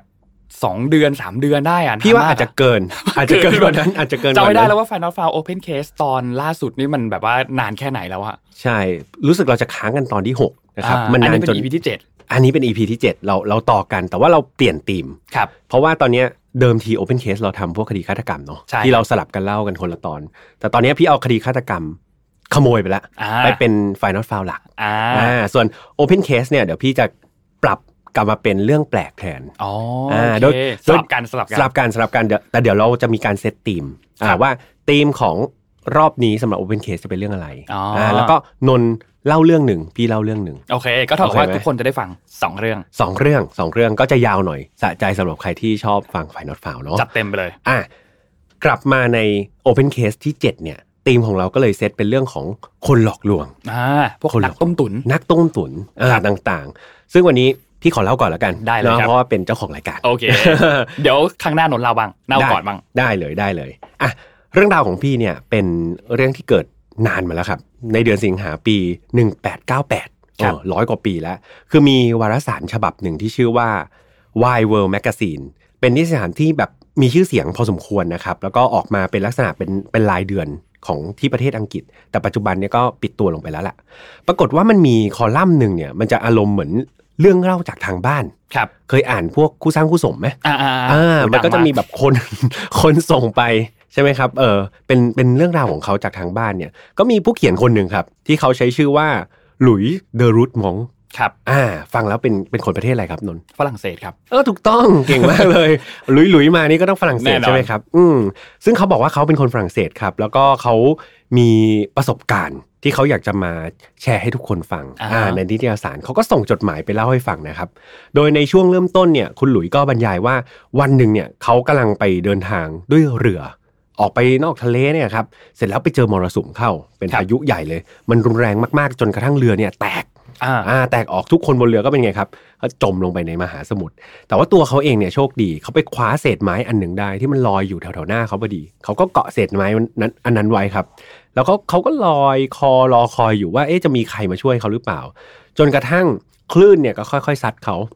เข้าไปยังเกาะแห่งหนึ่ง ซึ่งเกาะแห่งเนี้ยเขาบอกว่ามันไม่มีใครเลยอืมเออเขาพยายามเดินไปทั่วๆเกาะเลยเดินไปหาว่าเอ๊ะมันมีใครอยู่หรือเปล่า ไม่มีมนุษย์สักคนหนึ่งเลยครับนะครับเสร็จแล้วเขาก็ต้องพยายามที่จะเอาตัวรอดให้ได้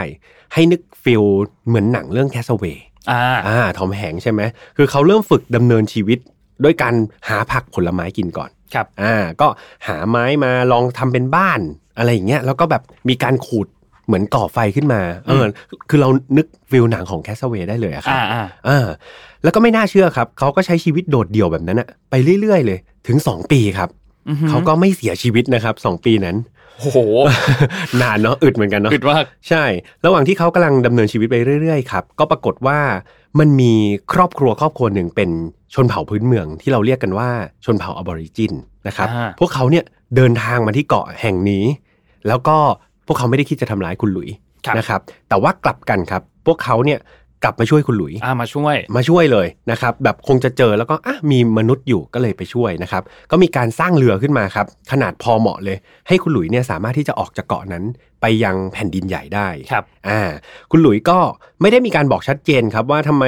ครอบครัวนี้ถึงแบบมีการเดินทางมาที่เกาะนี้นะ เพราะว่าเกาะนี้ก็เป็นเกาะล้างใช่ไหมครับอืมแต่สุดท้ายแล้วเนี่ยเขาก็นั่งเรือกันออกไปครับไปยัง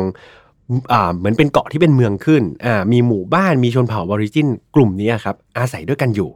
อ่าคราวนี้คุณหลุยเขาก็ได้พบปะผู้คนละมากมายเลย เขาก็บรรยายว่าชีวิตเขาเนี่ยแบบไม่ได้พบปะมนุษย์เลยอืม2ปีใช่ไหมครับ ก็มันนานมากๆเลย คราวนี้การกลับไปใช้ชีวิตร่วมกับมนุษย์อีกครั้งหนึ่งมันก็เป็นอะไรที่เขารู้สึกปลื้มปิติอะอ่าใช่อ่ารู้สึกไม่ได้ว่าเจอคนนะไม่ได้เจอคนมานานมากเออแล้วก็รู้สึกว่าเฮ้ยมันมีความสุขมากเลยนะในการที่เราแบบมองไปทางไหน แล้วมันมีสิ่งมีชีวิตที่เรียกว่ามนุษย์ครับเออเป็นเพื่อนเขาอยู่ คุณหลุยเองครับ หลังจากที่อยู่คนเดียว คราวนี้เขามาอยู่กับสังคมเนี่ยเขาก็ต้องมีการปรับตัวเหมือนกันอ่าถูกไหมครับ หลังจากปรับตัวอยู่คนเดียวรอบหนึ่งคราวนี้ ปรับตัวมาอยู่กับชนเผ่าอบอริจิน ซึ่งเขาปรับตัวเก่งมากครับครับเก่งขนาดไหนรู้ไหมครับน้องนนท์ครับเก่งจนสามารถหาภรรยาได้เลยหาภรรยาได้เลย เรียกว่าปรับตัวเก่งมากนะคครัรับบเขาก็ไปถูกใจแล้วก็แต่งงานกับผู้หญิงชนเผ่าพื้นเมืองเนี่ยครับคนหนึ่งที่ชื่อว่ายัมบ้ายัมบ้านะครับก็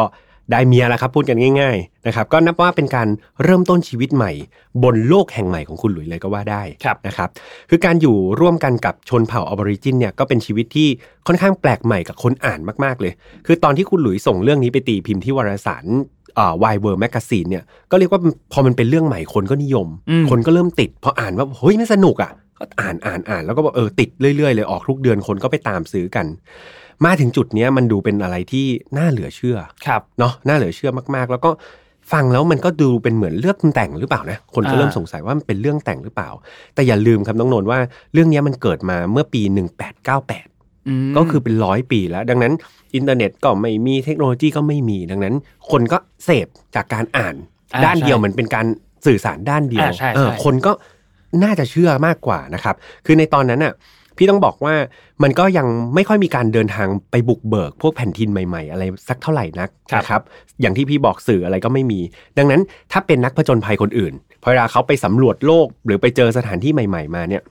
เขาจะเอากลับมาเล่าลักษณะเหมือนเป็นเดี่ยวไมโครโฟน อ่าอ่าอ่าเหมือนเปิดเวทีโชว์แล้วก็เล่าให้ให้ทุกคนฟังให้คนแบบซื้อตั๋วเข้ามาฟังว่าเฮ้ยเนี่ย ฉันไปเจอประเทศนี้มานะ ฉันไปเจอเกาะนี้มานะมีอะไรบ้างอืมนะครับ แต่ว่ารูปแบบของการเขียนลงหนังสือเนี่ย ถือว่าคุณหลุยเป็นคนเบิกบุกเบิกเลยอ่าอ่าคือไม่ไม่ต้องไปซื้อตั๋วไม่ไม่ต้องไปซื้อตั๋ว อ่านจากนิตยสารรายเดือนเอาครับอ่าด้วยเหตุนี้ครับ เรื่องของคุณหลุยในวิทยาสารอ่า Wide World Magazine เนี่ยมันก็ทำให้ทุกคนเนี่ยส่วนมากจะเชื่อ แล้วก็อืมเพลิดเพลินไปกับเรื่องราวการประจนภัยของเขาอ่าจริงหรือไม่จริงไม่รู้ละแต่ก็อ่านไปก่อน มันสนุกอ่าอ่าใช่เอาอย่างนั้นก่อน คือการเล่าเรื่องของคุณหลุยส์อะครับ มันไม่ใช่เป็นการ เล่าเรื่องแบบผิวๆพี่ต้องบอกอย่างนี้ เสน่ห์ของเขาคือการเล่าแบบมีลงรายละเอียด มีเรื่องราวแบบอธิบายละเอียดชัดเจน ยกตัวอย่างอันหนึ่งที่พี่ชอบมาก มันเป็นการเล่นกีฬาครับของชนเผ่าบอริจินนี่แหละอ่าซึ่งกีฬาของคนทั่วๆไปแบบน้องนนท์เล่นกีฬาเตะบอลเตะบอลเล่นบาสอ่าทั่วๆไป ให้เดาว่าคนเผ่าเขาเขาทำอะไรกันกีฬานึไม่ออกเลยอะยากมากเลยอะยังไม่ออกใช่ไหมครับ กีฬาของเขาคือการขี่เต่ายักษ์แข่งกันครับ ขี่เต่าครับ ขี่เต่าทะเล เป็นเต่ายักษ์ เต่ายักษ์เต่าทะเลครับ แข่งกัน เออ ฟังแล้วมันก็เชื่อยากเนาะ คนอ่าจะไปนั่งขี่เต่าเหมือนผู้เท่าเต่าเออเออเอออารมณ์นั้นใช่ไหมครับ เออ แล้วก็ แต่ว่าคุณหลุยเนี่ยเขามีการบอกวิธีการควบคุมเต่ายักษ์แบบละเอียด เอออ่าฮะคือเขาบอกว่า มันสามารถที่พอเวลามันไปอยู่ในน้ำเนี่ยมันสามารถที่จะควบคุมทิศทางของเต่าได้ โดยการพอเวลานนนึกภาพเนาะเรานั่งเต่าปุ๊บอะเท้าของเราก็จะไปอยู่ที่ตาเต่าพอดี อ่า อ่า ดังนั้นถ้าเราอยากให้เต่าเลี้ยวซ้ายเขาบอกว่าให้เอานิ้วเท้าเราเนี่ยไปปิดตาขวามันอ๋อมันก็จะมองมองไม่เห็นด้านขวา มันก็จะเลี้ยวซ้ายอ่าฮะ แล้วถ้าเกิดอยากให้มันเลี้ยวขวาก็สลับกัน ก็เอาอ่านิ้นิ้วนิ้วเท้าเราเนี่ยครับไปจิ้มตาซ้ายมันอ่าฮะมันก็จะเลี้ยวขวาอ่าคราวนี้ถ้าอยากให้เบรกทำไงครับครับ ปิดสองตา ถูกต้องครับจิ้มเข้าไปสองตาเลยนะครับ มันก็จะเบรกนะครับ อันนี้เป็น how to แล้วกันอือฮึเป็น how to ที่ขี่แบบเต่าวันโอวันครับ ก็ขี่เต่าแข่งกันนะครับ อันนี้ก็บอกไว้ว่าเออมันทำยังไง เอาจริง ๆ ก็สงสารเต่าเหมือนกันเออนะครับ สงสารแบบเออ น่าจะตาช้ำทีเดียวกว่าจะครับแข่งเสร็จนะครับ คือนอกจากกีฬาแล้วเนี่ยเขายังมีการเล่าเรื่องราวต่าง ๆ เช่น ชาวเผ่าออบอริจินเนี่ยเขาจะสร้างบ้านจากเปลือกหอยอืมเออซึ่งอันนี้เป็นเป็นเรื่องที่พี่แบบเออไม่เคยรู้เหมือนกันเนาะว่าเออมันเอาเปลือกหอยมาแบบมาบุเป็นผนังคล้ายๆกระเบื้องอะอ่าฮะเออให้ให้ด้วยได้เหมือนกันนะครับ แล้วก็เรื่องของการสื่อสารครับว่าเออไปอยู่ที่เกาะเนี่ยเขาบอกเขาใช้กันถึง 6 ภาษาเลย แล้วก็มีการส่งจดหมายผ่านนกกระสาอืมเออนึกถึงหนังสมัยก่อนอ่าที่เอออ่าให้นกกระสามีการส่งจดหมายหากันด้วย ส่วนเรื่องอาหารการกินเนี่ยเขาบอกว่ามันก็อุดมสมบูรณ์มากๆ ครับคุณหลุยเนี่ยเขาเคลมว่ายัมบ้าเนี่ยภรรยาของเขาเนี่ยทำอาหารอร่อยมากๆ โดยเฉพาะการเอารากบัวมาปรุงเป็นอาหาร ซึ่งมันก็เป็นรสชาติที่เขาชื่นชอบ เขาบอกเขาเขาไม่เคยกิน ตอนเขาอยู่ฝรั่งเศสเขาไม่เคยกินแบบยัมบ้าทำให้อร่อยมากนะครับ ส่วนมื้อเย็นเนี่ยนนท์ก็อาจจะติดภาพเนาะว่าพอเวลาชาวบ้านหรือชาวเผ่าเนี่ยพอเวลากินข้าวเขาจะมาสุมไฟกินด้วยกันอ่าที่นี่เหมือนกันครับพอเวลามื้อเย็นเนี่ยเขาก็จะกินแบบเป็นล้อมวงกันเป็นอือฮึอาหารมื้อใหญ่ ซึ่งอาหารก็จะเป็นอาหารหนักๆแหละพวก จิงโจ้อืมงูหนูปลานกอีมูอ่าอะไรพวกนี้ครับ แต่เขาบอกว่าอาหารที่ชนเผ่าชอบที่สุดเนี่ยมันกลับไม่ใช่สัตว์ใหญ่ครับ มันคือตัวหนอนครับ ตัวหนอนหนอนใช่ เขาบอกหนอนพวกเนี้ย มันหาได้ไม่ยากมากก็คือมันจะอยู่ตามต้นไม้อ่าฮะต่างๆ นึกภาพออกเนาะพอเวลาเราดึงต้นไม้ออกมาเนี่ยหนอนมันจะยั่วเยอะยั่วเยอะออ่ายู่นึกอยู่ออกอยู่ในไอ้ต้นไม้ตรงนั้นน่ะครับเสร็จแล้วเขาก็จะเอาหนอนนะครับมาเรียงกันบนพี่ไม่แน่ใจตะแกรงเหรอที่ที่ปิ้งอะเออเอามาเรียงกันเป็นแผงเลย แล้วก็ย่างอืมอ่าย่างเสร็จปุ๊บเขาก็ลวบแล้วก็กินทีละเยอะโอเคๆอ่าลักษณะเป็น รสด่วนอ่าเออเหมือนรถด่วนเหมือนรถด่วนกินเป็นสแน็คนี้ใช่ครับ ฟังแล้วหิวไหมครับน้องแอมไม่หิวครับไม่หิวใช่ไหมครับ ไม่ได้อยากลองใช่ไหมครับครับเออก็อันนี้เป็นอาหารที่ชาวเผ่าเขาชอบกินอ่ากันอ่านอกจากนี้เขายังบอกด้วยครับว่า การเจ็บป่วยอือฮึการรักษาการเจ็บป่วยเนี่ยเขาบอกว่าเขามีครั้งหนึ่งเนี่ยเขาป่วยหนักมากเลย คุณหลุยแต่ว่าที่นู่นน่ะมันไม่มีโรงพยาบาลไม่มีคุณหมออะไรแบบที่แบบสังคมเมืองทุกวันนี้เรามี แต่ว่าลักษณะการรักษาของเขาก็จะ อิงความเชื่อพี่ต้องบอกอย่างนั้นครับอ่าวิธีการรักษาของเขาคือ ให้คุณหลุยเนี่ยตอนที่ป่วยหนักๆเนี่ยเขาไปนอนในซากควายครับ นอนในซากควายใช่เขาเขาบอกเขาจะผ่าท้องควายออกมา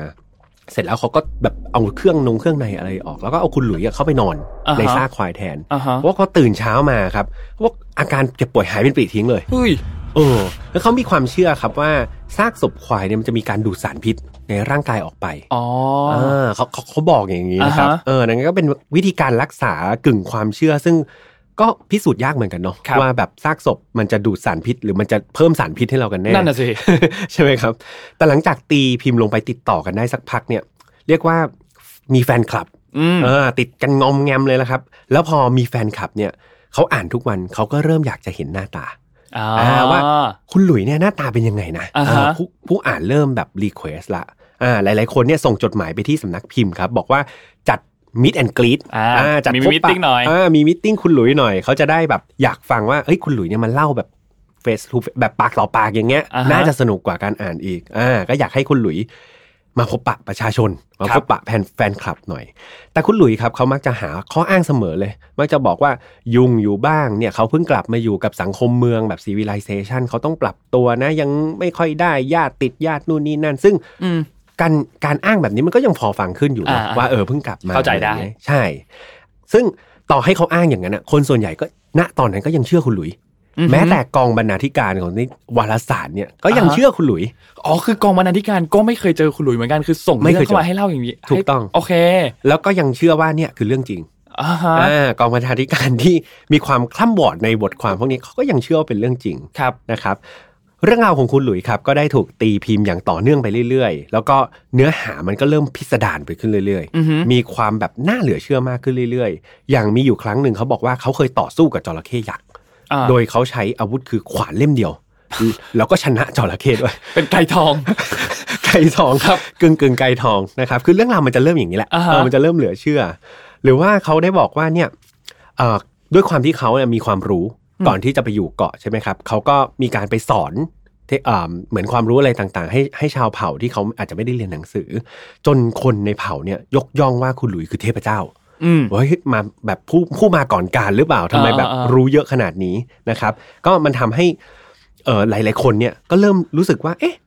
ทำไมเรื่องหลังๆมันต่อสู้กับจระเข้บ้างทำตัวเป็นพระเจ้าบ้าง เริ่มรู้สึกว่า เอ๊ะมันเรื่องแต่งหรือเปล่าอ่ามันเริ่มแปลกๆเริ่มแปล้วลกๆแล้วเริ่มเริ่มแบบผิดแผกไปแล้วจนมีอยู่ครั้งหนึ่งครับโป๊ะแตกครับ คือคุณหลุยเขาบอกว่า ณเย็นวันหนึ่งพระอาทิตย์กำลังแบบตกดินละเขาเห็นฝูงวอมแบตเนี่ยบินเต็มท้องฟ้าเลอืย อฮึอ่าวอมแบตเนี่ยเดี๋ยวพี่ต้องบอกก่อน ไม่แน่ใจน้องนนท์รู้จักไหมไม่รู้จักมันไม่เป็นรู้จักข้างข่าวอย่างนี้หรอมันลักษณะให้คือเราพอเราได้ยินคำว่าแบทเราจะนึกถึงค้างค้างคาคาววใช่ใช่แต่วอมแบตจริงๆมันเป็นสัตว์เลี้ยงลูกด้วยนม ลักษณะเหมือนหมีครับ ตัวอ่าฮะอ้วนๆป้อมๆขนนุ่มๆครัหาบงสั้น ๆ เออ มันก็ลักษณะเหมือนตัวตุ่นมากกว่าพี่ว่าอ๋อนะเหมือนตัวเท่าตุ่นที่คือบินไม่ได้ ใช่เป็นหมีตัวเล็กครับๆเออที่สำคัญคือมันบินไม่ได้อย่างที่บอกอ่าน้ำหนักมันต้อง 40 กิโลโอเคนะครับคือต่อให้ในยุคนั้นเนี่ยในยุคหนึ่งหนึ่งแปดเก้าแปดเนี่ย มันก็ยังมีคนรู้จักวอมแบตนะ มันก็ไม่อ่าใช่ว่าแบบมันอาจจะหลายหลายคนที่ไม่รู้ครับแต่หลายหลายๆคนก็รู้เหมือนกันครับ ดังนั้นพอบอกว่าเฮ้ยวอมแบตบินได้อืมคราวนี้มันกลายเป็นการจับโป๊ะอ่าอ่าจับผิดคุณหลุยทันทีว่า เฮ้ยสงสัยเรื่องที่คุณว่ามาทั้งหมดเนี่ยน่าจะเป็นเรื่องแต่งอ่ามั่วแล้วมั่วมั่วแล้วแล้ววอมแบตจะไปบินได้ไงนะครับ คราวนี้คุณหลุยครับเขามีกลยุทธ์ในการพลิกเกมที่แบบพี่ว่าสุดยอดมากอ่าตอนนี้เขากำลังโดนจับผิดใช่ไหมครับ เรื่องวอมแบตเขาพลิกครับ เขาพลิกเนื้อเรื่องที่ทุกคนกำลังสนใจวอมแบตเขาบอกว่า เฮ้ย จริง ๆ แล้วอะชนเผ่าอะบอริจินที่เขาอยู่เนี่ย ไม่ใช่ชนเผ่าธรรมดา แต่เป็นชนเผ่ากินคนอ่าดึงเหมือนดึงความสนใจ ใช่ เหมือนสร้างอีก storyline หนึ่งอ่าให้คนรู้สึกว่า เฮ้ย เอ้า อยู่กับมนุษย์กินคนเหรอเนี่ยอ่าอ่าคนก็จะเริ่มลืมวอมแบทไปอ่าแล้วก็มาสนใจคุณหลุยที่อยู่กับมนุษย์กินคนแทนอ่าฮะสุดยอดไหมครับ เออเออเจ๋งว่ะเก่งมาก นะครับดึงความสนใจไปใช่ แล้วก็แน่นอนครับ วิธีการบรรยายของคุณหลุยเนี่ยมันดูน่าเชื่อถือคือเขาลงรายละเอียดนะครับ มีการบันทึกว่าวิธีการในการบรรยายถึงการกินคนของคุณหลุยเนี่ยเขาบอกว่ามันละเอียดมาก มีการชำแหละว่าเออมนุษย์ต้องชำแหละตรงไหนก่อน เอาอะไรมาต้ม มีคนบอกว่ามันละเอียดถึงขนาดที่ว่าถ้าน้องนนท์ไปอ่านเนี่ยทำตามได้เลย ขนาดนั้นเลยเหรอ ขนาดนั้นเลย ใช่ ซึ่งก็ไม่ได้มีการบอกว่าวิธีการนั้นถูกหรือผิดนะครับอ่าฮะแต่ว่ามันละเอียดมากๆเลย มันทำให้เรื่องราวเหล่าเนี้ย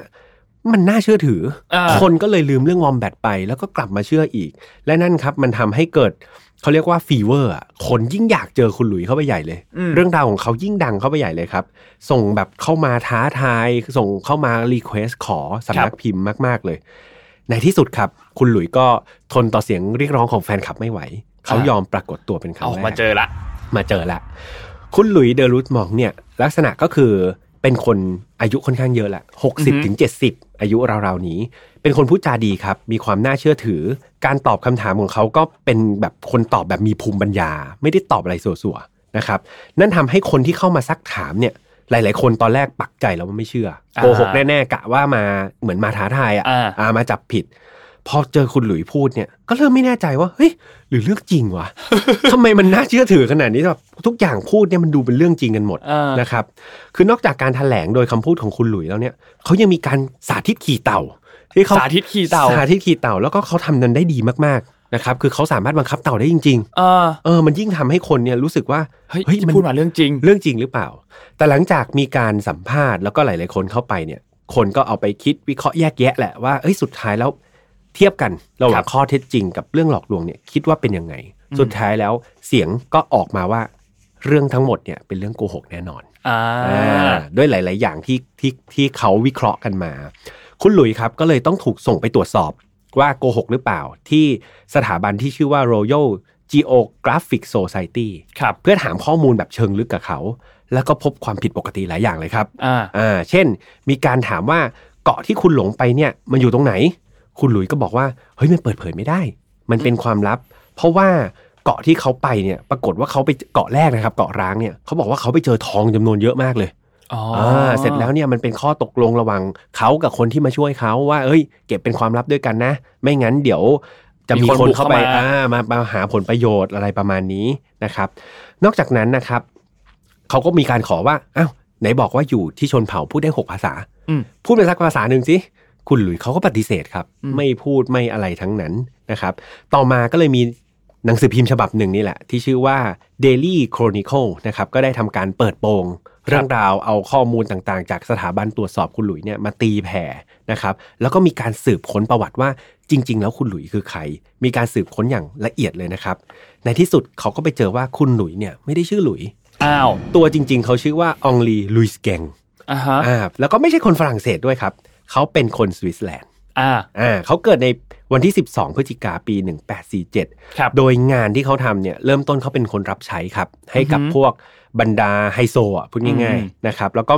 สืบทอดมาเป็นคนใช้มาเรื่อยๆนะเปลี่ยนเจ้านายมาเรื่อยๆ จนกระทั่งได้โปรโมทเป็นหัวหน้าคนใช้อ่านะครับหลังจากนั้นเนี่ยเขาก็ได้ไปลองทำอีกหลายอาชีพเลย หลังจากเบื่อการเป็นคนใช้ก็ไปออกไปถ่ายรูปบ้างเขามีการบันทึกว่าเขาเคยไปเป็นหมอรักษาคนด้วยนะเคยเป็นหมอด้วยเคยเป็นหมอซึ่งพี่ก็ไม่แน่ใจเหมือนกันว่าเฮ้ยเขาไปเรียนหมอเออหรือว่าเป็นหมอผีหรือเปล่าเออเออเอออันนี้ไม่แน่ใจแล้วก็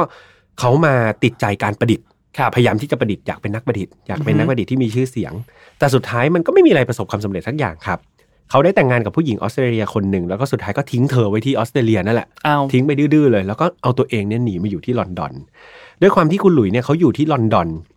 แบบอยู่คนเดียวอะครับเขาก็เลยเกิดจินตนาการ แล้วก็รู้สึกว่าอยากจะสร้างเรื่องราวพิสดารอะไรขึ้นมาอ่าฮะอ่าเสร็จแล้วเขาก็เริ่มแต่งอืมเรื่องนี้ขึ้นมาแล้วก็เขียน แล้วก็ไปส่งในวารสารดู ปรากฏว่าเรื่องราวที่เขาส่งไปเนี่ยมันได้เงินตอบแทนกลับมาอ่าทำให้เขารู้สึกว่าเฮ้ยตอนนั้นเขาไม่มีงานอ่าและนี่คือช่องทางรายได้ของเขาครับเขาก็เลยเขียนแต่งไปไปเรื่เรื่ออยยๆมันหยุดไม่ได้แล้วครับ ตอนนั้นมันหยุดไม่ได้แล้วมันมีคน เพราะเขาดันไปเริ่มต้นด้วยเรื่องที่เขาบอกว่ามันเป็นความจริงอ่าแต่จริงๆเหมือนเป็นเรื่องแต่งอ่าแต่ว่าจะหยุดก็ไม่ได้ไม่มีตังค์กินข้าวอ่านนะครับดังนั้นก็เคยทำไปเรื่อยๆเลยครับ จนเออเขาได้เงินมาแล้วก็สุดท้ายก็มาถูกจับโปะแตกได้ในที่สุดอ๋ออ่า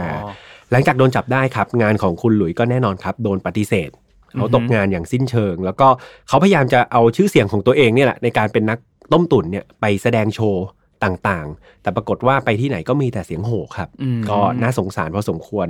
ชีวิตเขาก็ค่อยๆ เงียบลงเรื่อยๆครับ แล้วสุดท้ายเขาก็เสียชีวิตไปแบบเงียบๆนะครับ ในวันที่ 9 มิถุนาปี 1921 ด้วยวัย 73 ปีครับนะครับ เรื่องราวของคุณหลุยส์ครับก็น่าสนใจมากมีการนำไปแสดงเป็นละครเวทีด้วย อ๋อ ชื่อ Shipwreck the Amazing Adventure of Louis de Lutmong นะครับที่อ่าฮะอังกฤษอ่าก็เรียกว่าเรื่องราวของเขามันน่าสนใจมากจนมีอ่าคนเอาไปทำอะเนาะเออก็จบกันไปแล้วครับสำหรับเรื่องราว นักโกหกคนหนึ่งนะครับ จริง ๆ ถ้าเขาแบบทำเป็นเขียนนิยายเป็นอะไรอย่างเงี้ยอืมเออ คือโอเค จุดเริ่มต้นอาจจะไม่ดังตั้งแต่แรกไงอืมเพราะว่ามันไม่ใช่เรื่องจริงมันเป็นนิยายไงครับเออมันก็เลยแบบอาจจะไม่ดังตอนช่วงนั้น แต่ถ้าแบบ เออมันยากเหมือนกันเนาะใช่ พี่ว่าถ้าพอบางทีถ้าจั่วหัวเป็นนิยายคนก็อาจจะไม่อยากอ่านเออคนอาจจะไม่สนใจเรื่องแต่งขนาดนั้นใช่เออพอบอกเรื่องจริงปุ๊บมันก็ว้าว คนก็ใช่รู้สึกอยากอ่านต่อเออนะครับ แต่ว่าเอาจริงๆพี่ว่าคุณหลุยเองก็ไม่ได้ทำความเดือดร้อนอะไรแบบถึงขนาดเสียเงินเสียทองอะไรให้อ่าใครเนาะแต่เพียงแต่ว่าเขาดันไม่ซื่อสัตย์ ดีกว่าพี่ต้องใช้คำนี้มันอ่าก็เลยใช่กลายเป็นภัย แล้วคนคาดหวังนะครับ มันก็เลยผิดหวังกับตัวจริงๆเหขามือนพอคนที่โกหกไปแล้วอะมันหยุดโกหกไม่ได้แล้วอะอืมเพราะมันมันถอยหลังไม่ได้แล้ว มันต้องอืมไปต่อเรื่อยๆ จนสุดท้ายก็ถูกจับได้นั่นแหละใช่สนุกไหมครับเรื่องนี้สนุกสนุกสนุกเออก็เป็นเรื่องราวที่พี่เจอมาแล้วพี่ว่าเอันเนี้ยสกอาจดีจะไม่มีใครเสียหายอะไรใช่ไหมอ่าแต่คดีของนนท์วันเนี้ยมีคนเสียหาย โอเคอ่างั้งั้นเดี๋ยวเรามาฟังเรื่องของน้องนนท์ดีกว่า ครับ ทุกคนน่าจะรู้จักคุณแฟรงค์วิลเลียมอบาเนลจูเนียร์คนเนี้ยเขาอืมเป็นนักต้มตุ๋นชาวอเมริกัน เคยเรื่องราวของเขาเนี่ยเคยถูกไปทำเป็นหนังด้วยครับชื่อ Catch Me If You Can อ่าเลโอนาร์โดดิคาปริโออ่าใช่โอเคคนน่าจะเคยดูหนังเรื่องนี้ครับซึ่งเรื่องราวของเขาเนี่ยมันมันมันเป็นเรื่องราวเกี่ยวกับเรื่องของการต้มตุ๋นที่สุดยอดมากไม่ว่าจะเป็นเรื่องของการปลอมแปลงเอกสารลายเซ็นเช็คเงินสด ปลอมตัวคือเป็นคนหนึ่งที่แบบหาตัวจับได้ยากมาก ๆ ของครับอเมริกานะครับครับ ก็อย่างที่บอกเลยฮอลลีวูดถึงขนาดเอาประวัติของคนเนี้ยอืมไปทำเป็นหนังเลยนะครับอืมอืมซึ่งคนนี้เนี่ยต้องบอกว่าสร้างความเสียหายให้กับหลายวงการมาก ไม่ว่าจะเป็นสถาบันการเงินครับธุรกิจต่างๆ มีการปลอมแปลงเอกสารอืมรวมแล้วเนี่ยเป็นเงินมูลค่ามากกว่า 4 ล้านดอลลาร์สหรัฐอืมนะครับครับซึ่งคนนี้เนี่ยต้องบอกว่าเป็นบุคคลที่ FBI เนี่ยต้องการตัวมากที่สุด ครับนะครับ แล้วก็ในเขาเนี่ยไปแบบมีการต้มตุ๋นเนี่ยในหลายประเทศมากสหรัฐอเมริกา ฝรั่งเศส สวีเดน อิตาลี เยอรมัน อังกฤษ สวิตเซอร์แลนด์ กรีซ เดนมาร์ก นอร์เวย์ ตุรกี อียิปต์ เลบานอน แล้วก็ไซปรัส หมดแล้วครับ หมดแล้วครับ มีเท่านี้สุดยอดมาก เรียกว่าไปทั่วโลก เพื่อไปหลอกลวง คือ คือถูกยกย่องว่าเป็นสุดยอดนักต้มตุ๋นอืมของโลกอะตำนาน เป็นตำนานนักต้มตุ๋นนะครับครับเคยไปเป็นแพทย์ ทั้งทั้งๆที่ตัวเองไม่เคยเรียนแพทย์ อืมไปเป็นทนายทั้งทั้งๆที่ตัวเองไม่รู้กฎหมายเลยแม้แต่ข้อเดียว อืมไปเป็นอาจารย์สอนหนังสือใน high schoolทั้งทั้งๆที่ตอนนั้นตัวเองเป็นนักเรียนอยู่ โอ้โห และที่สำคัญคือเขาเริ่มเป็นอาชญากรตั้งแต่อายุ 16 ปีเท่านั้น อืมเรียกว่าเรื่บอลราวทูของบีอ่า เรื่องราวของคนนี้ก็น่าสนใจครัแต่บวันนี้เราไม่ได้เล่าเรื่องราวของคนนั้น อ้าว โอเค เราในอินเดียเนี่ยมันมีเรื่องราวของนักต้มตุ๋นคนหนึ่งที่น่าสนใจเหมือนกัน ครับ คนคนนี้เนี่ยเป็นนักต้มตุ๋นที่เขาถูกพูดถึงว่าเป็นคนที่ ประกาศขายทัชมาฮาลให้กับเศรษฐีต่างชาติ ทัชมาฮาลคือหนึ่งในเจ็ดสิ่งมหัศจรรย์ของโลถูกกต้องเดี๋ยวเล่าให้ฟังด้วย คือสุดยอดคนนี้เนี่ยเป็นหนึ่งในนักต้มตุ๋นคนหนึ่งที่ต้องบอกว่ามีความสามารถในการเกาะคดีเนี่ยเกินร้อยคดี คล้ายๆ คุณอาแบกเนลเลย คือเป็นหนึ่งในคนที่ตำรวจอินเดียเนี่ยต้องการตัวมากที่สุดนะครับครับ เขาชื่อว่าเดี๋ยวนนอ่านชื่อชื่อเขาอาจจะอ่านยากนิดนึงครับถ้าอ่านผิดขออภัยนะครับมิเทเลสกุมารศรีวาส ตวานะครับ ซึ่งทุกคนน่าจะคุ้นชื่อเขาในชื่อนัทวาลาอ่านาถาวาลาทุกคนน่าจะคุ้นชื่อนี้มากกว่านะครับ ความคล้ายคลึงของเขากับคุณอแบกเนลเนี่ยคือเขามีการดัดแปลงประวัติของตัวเองด้วย แล้วก็มีประวัติของเขาเนี่ยถูกนำมาสร้างเป็นหนังอินเดียถึงสองเรื่องแล้วด้วยอืมอ่าทีนี้เดี๋ยวเราค่อยๆเล่าให้ฟังได้คนครับอาจจะไม่ค่อยคุ้นชื่อนี้มากนะทวาลานะครับอืมเขาเนี่ยก่อคดีมา มากกว่า 100 คดี หนึ่งในนั้นก็คือคดีหลอกขายตัวทัชมาฮาลเนี่ยแหละ ที่เกิดขึ้นเมื่อปี 1912 นะครับครับซึ่งต้องบอกว่าในวัยเด็กของเขาเนี่ยเขาก็เหมือนคนอินเดียทั่วไปนี่แหละ ก็คือใช้ชีวิตเหมือนคนทั่วไป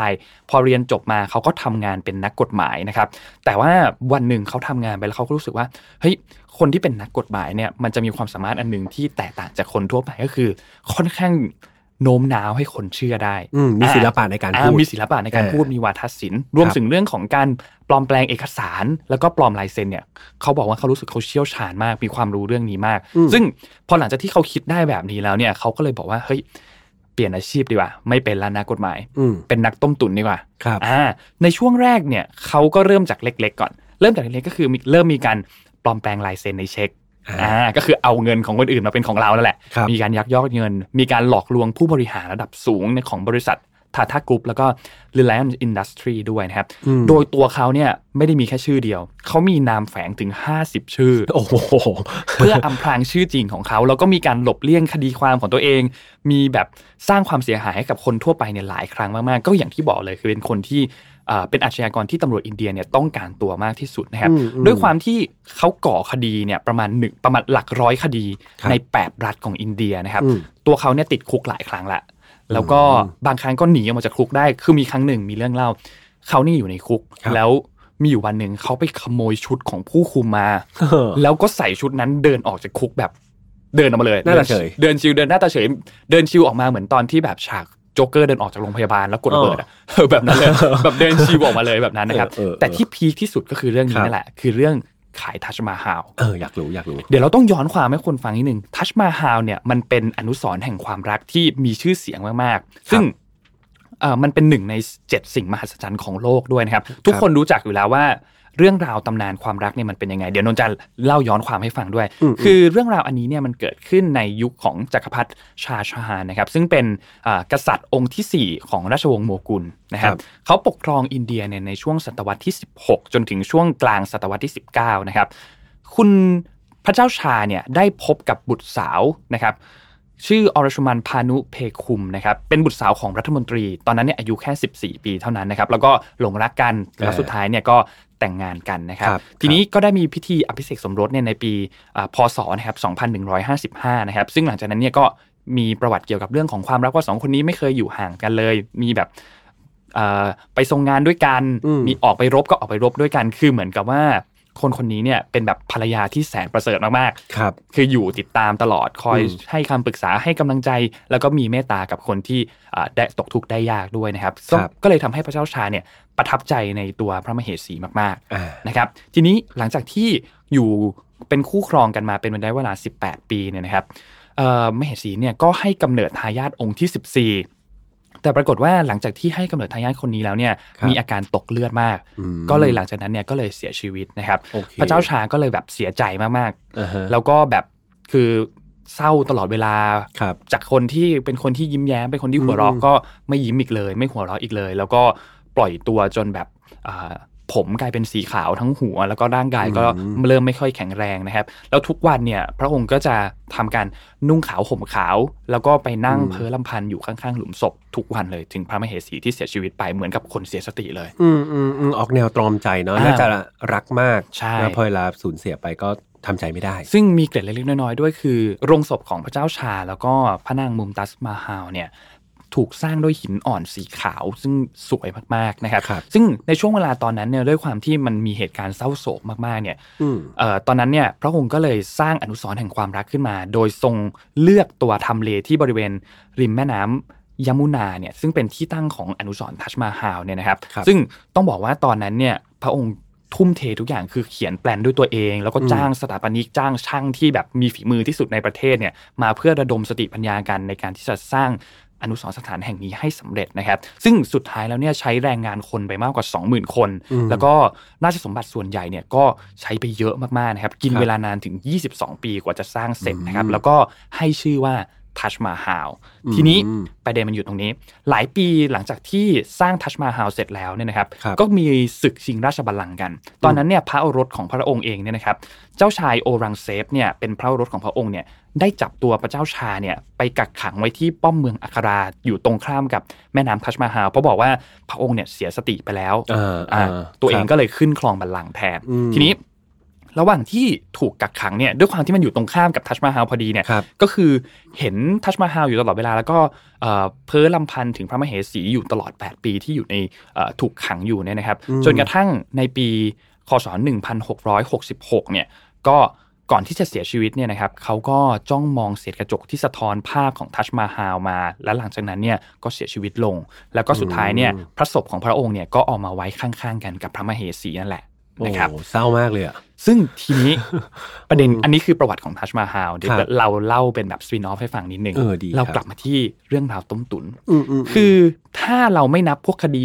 อ่ายักยอกลายเซ็นพวกคดีต่างๆ เนี่ยครับนัทวราเนี่ยดังมากในคดีนี้ก็คืออมคดีเกี่ยวกับเรื่องของการขายทัชมาฮาลเรื่องราวมันเป็นอย่างนี้ครับคือตัวเขาเนี่ย ปลอมตัวเหมือนเป็นเจ้าหน้าที่รัฐอันเป็นเจ้าหน้าที่รัฐคนหนึ่งแล้วก็ทำทีเหมือนว่าจะไปเดินตรวจตราอยู่บริเวณทัชมาฮาลนั่นแหละ ซึ่งก็ต้องบอกว่าในบริเวณตรงนั้นเนี่ยก็มีนักท่องเที่ยวเออมีเศรษฐีชาวต่างชาติเดิครันบเยี่ยมชมกันมากอืมอยู่แล้วอืมทีนี้เขาก็สร้างกลวิธีขึ้นมาอันหนึ่งเขาบอกว่าเขาทำตัวเองเนี่ยเป็นตัวแทนรัฐบาลใช่ไหมแล้วก็ไปเจรจาซื้อขายว่าเฮ้ยเนี่ย ผมมาเป็นตัวแทนรัฐบาล คุณมีเงินใช่ไหมเออสนใจที่จะซื้อทัชมาฮาลหรือเปล่าเออก็พูดสร้างความเชื่อถือ มีการทำสัญญา มีเอกสารนู่นนี่อืมว่าพร้อมที่จะขายและที่สำคัญคือ เอกสารนั้นมีการลงนามโดยราเชนประสาท ซึ่งเป็นประธานาธิบดีคนแรกของสาธารณรัฐอินเดียด้วยโอเคปลอมลายเซ็นประธานาธิบดีอะพูดง่ายๆคนที่หนึ่งคนที่หนึ่งเออนี่มีการปลอมลายเซ็นด้วย ซึ่งเออโอเคแน่นอนสัญญาขายนั้นของปลอมอืมตัวลายเซ็นอันนั้นก็ของปลอมอืมซึ่งนัทธวราเนี่ย สามารถที่จะมีการหว่านล้อมให้เศรษฐีชาวต่างชาติเนี่ย ซื้อขายทัชมาฮาลเนี่ยได้ถึง 3 ครั้ง ไม่ใช่ครั้งเดียวด้วย 3 ครั้งสามครั้ง แล้วสำเร็จด้วยอืมอ่าซึ่งแต่ละคนเนี่ยก็หลงแล้วก็ยอมจ่ายเงินเพื่อที่จะซื้อทัชมาฮาลด้วย แต่ว่าไม่เคยมีครั้งไหนเลยที่ทัชมาฮาลเนี่ยกรรมสิทธิ์เนี่ยตกไปเป็นของคนอื่น นอกจากรัฐบาลของอินเดีย พี่ก็ว่ามันก็อ่าไม่ควรจะเป็นสมบัติของ ปักเจ็ดบุคคลได้นะ ถูกต้องก็ยังเป็นของของอินเดียมาโดยตลอดนะครับครับซึ่งในช่วงเวลาตอนนั้นเนี่ยต้องบอกว่าตำรวจอินเดียเนี่ยมีความพยายามมากที่จะตามจับตัวนัทวารานแต่สุดท้ายเนี่ยเขาก็แบบเล็ดลอดจากกฎหมายมาได้ ก็ไม่โดนจับสักทีเพราะด้วยความที่โอเคเงินก็เยอะมากครับเขาได้เงินมาจากตรงนี้จากการที่โกงไปใช่ไหมครับ แล้วก็อ่าเอาเงินไปให้คนนู้นคนนี้เพื่อที่จะแบบเฮ้ยฉันขอหลบหน่อยขอกบดานหน่อยเออเออเออแล้วก็ไปซ่อนอยู่ตรงนั้นนะครับครับซึ่งสุดท้ายแล้วเนี่ย มันดูน่าเชื่อถือมากๆ เพราะว่าเอกสารมันดูเหมือนของจริงมากอืมอืมแล้วบวกกับมีลายเซ็นด้วยของอืมประธานาธิบดีด้วยมันก็เลยดูน่าเชื่อถือมาก และอย่างที่บอกมันไม่ใช่แค่ครั้งเดียวครับมันเป็นถึง 3 ครั้ง นอกจากนี้เนี่ยเขาเคยปลอมตัวเป็นผู้ช่วยของอดีต รัฐมนตรีกระทรวงการคลังของอินเดียด้วย คือเขาไปร้านขายนาฬิกาแห่งหนึ่งในนิวเดลีครับเออเข้าไปหาร้านนาฬิกาแล้วก็บอกว่าเฮ้ย ตอนเนี้ยคณะรัฐมนตรีเนี่ยกำลังจะมีประชุมนัดสำคัญมากครับๆแล้วด้วยความที่มันเป็นระเบียบเป็นเหมือนเอ่อกติกาสากลเนี่ยมารยาทคือทุกคนต้องใส่นาฬิกาอืมอ่าซึ่งเจ้าของร้านก็เลยเอานาฬิกาให้ เพราะว่าเห็นว่าเป็นรัฐมนตรี แล้วก็เออมีการอ่าทำเอกสารไว้เหมือนเซ็นว่าจะจ่ายเงินอะเออทำเอกสารไว้ครับซึ่งในเอกสารนั้นอะของปลอมของปลอม ไม่ใช่ของจริงๆซึ่งโหก็เป็นเรื่องเป็นราวใหญ่โตขึ้นมามากตอนนั้นเออเออเออจะเห็นว่าเก่งมากคดีเนี่ยมันอืมเป็นแบบ คดีแบบใหญ่ ๆ ทั้งนั้นเลยใช่ใช่นะครับครับซึ่งสุดท้ายแล้วเนี่ยเขาก็เสียชีวิตลงในปี 1996 นะครับ ซึ่งในตอนนั้นต้องบอกว่าทางการเองก็ยังจับตัวไม่ได้จับไม่ได้เลยมีอืมคดีติดค้างอยู่หลายคดีมากครับๆซึ่งถ้าหากว่าทุกคนฟังนนท์มาถึงตอนนี้เนี่ยแล้วเชื่อว่าคุณนัทวราเสียชีวิตจริง ๆ ในปี 1996 เนี่ยอืมคุณโดนหลอกครับจะมีหลอกอีกยังไม่เสียชีสอวินตในครัสบอนโอเค เพราะว่าในปี 2009 เนี่ยทนายครับความส่วนตัวของคุณนัทวราเนี่ยเพิ่งออกมาประกาศว่านัทวราเพิ่งเสียชีวิตในปี 2009 แสดงว่าการตายครั้งนั้น เป็นการหลอกครับ หลอกรัฐบาล หลอกทุกต้งคน ซึ่งเท่ากับว่าหลอกมาได้ 13 ปีว่าเขาเนี่ยเสียชีวิตไปแล้ว ก็คือเขาก็สามารถที่จะหลบเลี่ยงไปได้สิบอืมถึง 13 ปีนะซึ่งพูดง่ายๆคือช่วงเวลาโค้งสุดท้ายของการมีชีวิตอยู่ของเขาอะไม่โดนจับโอ้อ่าแล้วก็ไม่รู้ว่าไอ้สิบสามปีนั้นจะไปหลอกใครอีกด้วย ใช่ หลีกเลี่ยงการจับกลุ่มได้หมดนะครับ จนถึง ทุกวันนี้เนี่ยเรื่องราวนี้เนี่ยครับถ้าไปพูดถึงในอินเดียเนี่ยยังเป็นที่ถูกกล่าวขานมาก แล้วก็มีถูกทำไปเป็นหนังหนังเป็นประวัติอืมด้วยนะครับ ก็ครับนั่นแหละครับ เป็นเรื่องราวของคุณนัทวาลาครับ เออ สุดยอดมากเลยอะพี่ว่าเขาเขาเป็นคนเก่งอืมเอาอย่างนี้เขาเป็นคนเก่งเขามีความสามารถด้านการพูดแหละ พี่ว่าใช่มันเลยแบบพูดให้ใครฟังเขาก็เชื่อครับ บวกกับความเก่งด้านการปลอมแปลงเอกสารใช่และลายเซ็นอ่าเออต้องต้องเรียกว่าเทพมาก แต่คือเสียดายเนาะถ้าเขาเดินทางผิดคืออย่างที่บอกแหละ เริ่มต้นเขาเป็นนักกฎหมายไงอืมแล้วก็มีอืมความรู้แล้วก็รู้สึกว่าตัวเองเก่งมาก แล้วก็พอพอคนเห็นว่าเรามีความสามารถแล้วรู้สึกว่าไม่ได้เงินตอบแทนเท่ากับความสามารถที่เรามีเนี่ย ก็เลยหาช่องทางอื่นๆนั่นแหเอละออยากรวยทางรัฐใช่เนาะเออก็เรียกว่า เป็นคนเก่งที่เสียดายเหมือนกันอ่าถ้าเอาความเก่งนั้นมาใช้ประโยชน์เนาะครับน่าจะแบบเป็นคนที่แบบมีชื่อเสียงได้เลย ใช่ นี่ก็เป็นอีกเรื่องราวหนึ่งนะจากอินเดียเออนะครับโอเคได้ จบแล้วใช่ไหมครับจบแล้วมีหลครัอบกอะไรพี่อีกไหมไม่มีหลอกแค่นี้พอใช่ไหมครับครับ เออก็ดีครับอืมก็ถือว่าเป็นการกลับมาของ Open Case เนาะอ่าในทีมของคนหลอกลวงใช่นะครับซึ่งซึ่งต้องบอกว่าทุกสัปดาห์เราจะเปลี่ยนธีมไปเรื่อยๆนะเปลี่ยนทีมไปเรื่อยอ่าๆถ้าใครอยากฟังทีมไหนเป็นพิเศษก็คอมเมนต์กันไว้อ่าหรือว่าอยากฟังเรื่องไหนเนี่ยก็ลองคอมเมนต์ไว้ก็ได้อะเดี๋ยวเราไปทำกันบ้านมาให้ได้มาเลเล่ายให้ได้ฟังเลยนะครับก็ Final File ของเราเนี่ยถ้าเป็น Open Case ครับ เรากลับมาคอนเซปต์เดิมแล้วน้องนนท์เราออกวันที่1กับก็คือวันหวยออกค 16 วันหวยออก ครับถ้าหวยกินแล้วเศร้าครับมาฟัง Open Case ครับผมแต่ถ้าหวยถูกหวยก็เอาเงินมาสนับสนุนเราครับได้ดีครับยินดีครับผมครับเออแต่ว่าถ้าใครชอบฟังคดีเหมือนเมื่อก่อน ครับที่ผมกับน้องนนท์เล่าเนี่ยก็กลับไปอืมฟัง Final File ภาคปกติอ่าก็จะมีความ dark มีความดิบเถื่อนใช่รุนแรงขึ้นเรื่อยๆ สนุกมากะครับเป็นเป็นแฟนคลับเองเหมือนกัน ดีครับยินดีครับ ดีใจมากๆนะครับ ก็ ถ้า Final File ปกติเราออกทุกวันอังคารอยู่แล้วครับนะครับทางช่องของ Mission to Pluto ตอนนี้ฟังได้ทุกช่องทางเนาะไม่ไม่ใช่มีแค่ที่ YouTube YouTube คือเราเอาไว้พูดคุยกันอ่าแต่ว่าถ้าใครถนัดฟังอย่างเดียวก็มี Spotify SoundCloud Podbean Apple Podcast ครับทุกช่องทางเต็มเหมือนเดิมแล้วก็มีแฟนเพจอ่าอ่าย้ำกันทุกครั้งครับ Mission to Pluto ของเรามีมีแฟนเพจนะครับ มีแฟนเพจนะครับ ก็เรื่องราวใหม่ๆเนี่ยจะลงแฟนเพจก่อนดังนั้น ครับไม่อยากตก ตกข่าว อืมเข้าไปดูแฟนเพจกันอ่าแล้วก็จริงๆเนี่ยการที่ทุกคนมาคอมเมนต์กันใน YouTube เนี่ยนนท์รู้สึกว่ามันดีนะอืมมันเหมือนเป็นการสร้างคอมมูนิตี้ขึ้นมา ทุกคนก็มาตอบโต้กันเฮ้ยมีเรื่องราวนู้นมีเรื่องราวนี้ หรือว่ามีข้อมูลที่มันแบบเจ๋งๆ ในเรื่องที่เราเล่าเนี่ยแล้วเรายังไม่ได้พูดออกไปเนี่ยก็มาเออพูดคุยกันในคอมเมนต์ก็ได้ใช่เพราะว่าพี่แฮมตามอ่านทุกคอมเมนต์อยู่แล้ว ถูกถูกพี่ตามเข้าไปอ่านแล้วเข้าไปตอบเองเลยครับนะครับก็ดีใจแล้วก็ยินดีมากๆครับที่เราเหมือนสร้างเป็น ครอบครัวขึ้นมาแล้วกันอ่าของ Final File แล้วก็ครอบครัวของ Mission to Pluto ครับนะครับแล้วก็นนท์ขอข่าวฝากข่าวของนนท์ด้วยนะครับเออเออกำลังจะถามมิชชั่นเดลี่อืม Report นะครับครับก็มีการไลฟ์ทุก7โมงถึง8โมงเช้าทุกวันจันทร์ถึงวันศุกร์นะคครับหยุดเสาร์อาทิตย์แล้วก็หยุดวันหยุดนักขัตฤกษ์นะครับโอเคโอเคก็ให้น้องฝากๆด้วยพักนะครับผ่อนบ้างฝากด้วยตอนนี้เรามีคนอ่านข่าวกัน 5 คนก็จะสลับสลับกันมาวันละ3คนครับโอเค ถ้าใครตื่นเช้าอยากติดตามข่าวสารก็ เรียกว่าสรุปมาให้ครบถ้วนในช่วงครบเช้าถ้แล้ว แล้วก็ฟังย้อนหลังก็ได้นะ ฟังย้อนหลังก็ได้อืมอืมอืมมีช่องทางทั้ง YouTube แล้วก็ทางพอดแคสต์ทุกช่องทางเนี่ยก็สามารถที่จะฟังย้อนหลังได้เช่นเดียวกัน แต่ถ้าอยากเห็นภาพก็ไปดูใน YouTube หรือว่าใน Facebook นะครับ โอเค ได้เลย ก็ชอบไม่ชอบยังไง คอมเมนต์กันไว้ได้สำหรับ Open Case ฝากด้วยครับ โอเคสำหรับวันนี้ขอบคุณน้องนนท์มากขอบคุณพี่แฮมมากๆเหมือนๆกันได้ครับครับขบแล้วคุณเจอกันมากใหม่ทุกวันหวยออกนะน้องนนท์ได้ครับผม ครับ งั้นก็ทุกคนดูแลสุขภาพนะครับ แล้วเจอกันใหม่กับผมกับน้องนนท์ใน Open Case ครับผมสำหรับวันนี้ลาไปก่อนสวัสดีครับ สวัสดีครับ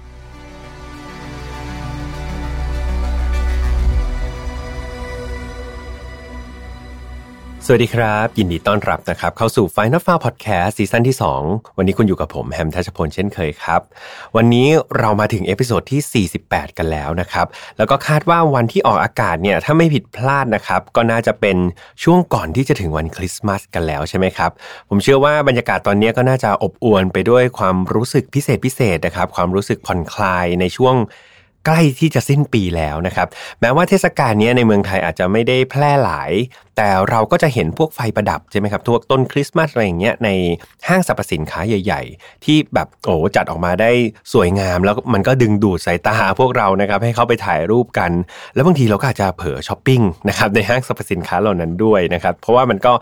สิ้นปีแล้วใช่ไหมมันมีของออกมาลดราคามากมายนะครับ แต่เท่าที่ผมทราบเนี่ยก็มีแฟนๆ รายการ f i n a l f i l e ไม่น้อยเลยนะครับ ที่อยู่กันที่ต่างประเทศ โดยเฉพาะในโซนของยุโรปนะครับ ก็เชื่อว่าตอนนั้นน่ะน่าจะเป็นบรรยากาศที่เต็มไปด้วยความสุขนะครับ ผมจินตนาการว่าพื้นที่ส่วนใหญ่น่าจะเป็นปกคลุมไปด้วยหิมะสีขาวบริสุทธิ์หรือเปล่านะ แล้วก็บ้านเรือนนะครับ ห้างร้านก็ประดับตกแต่งไปด้วยไฟต่างๆนะครับ เรียกว่าสวยงามคึกคักสดใส ยังไงถ้า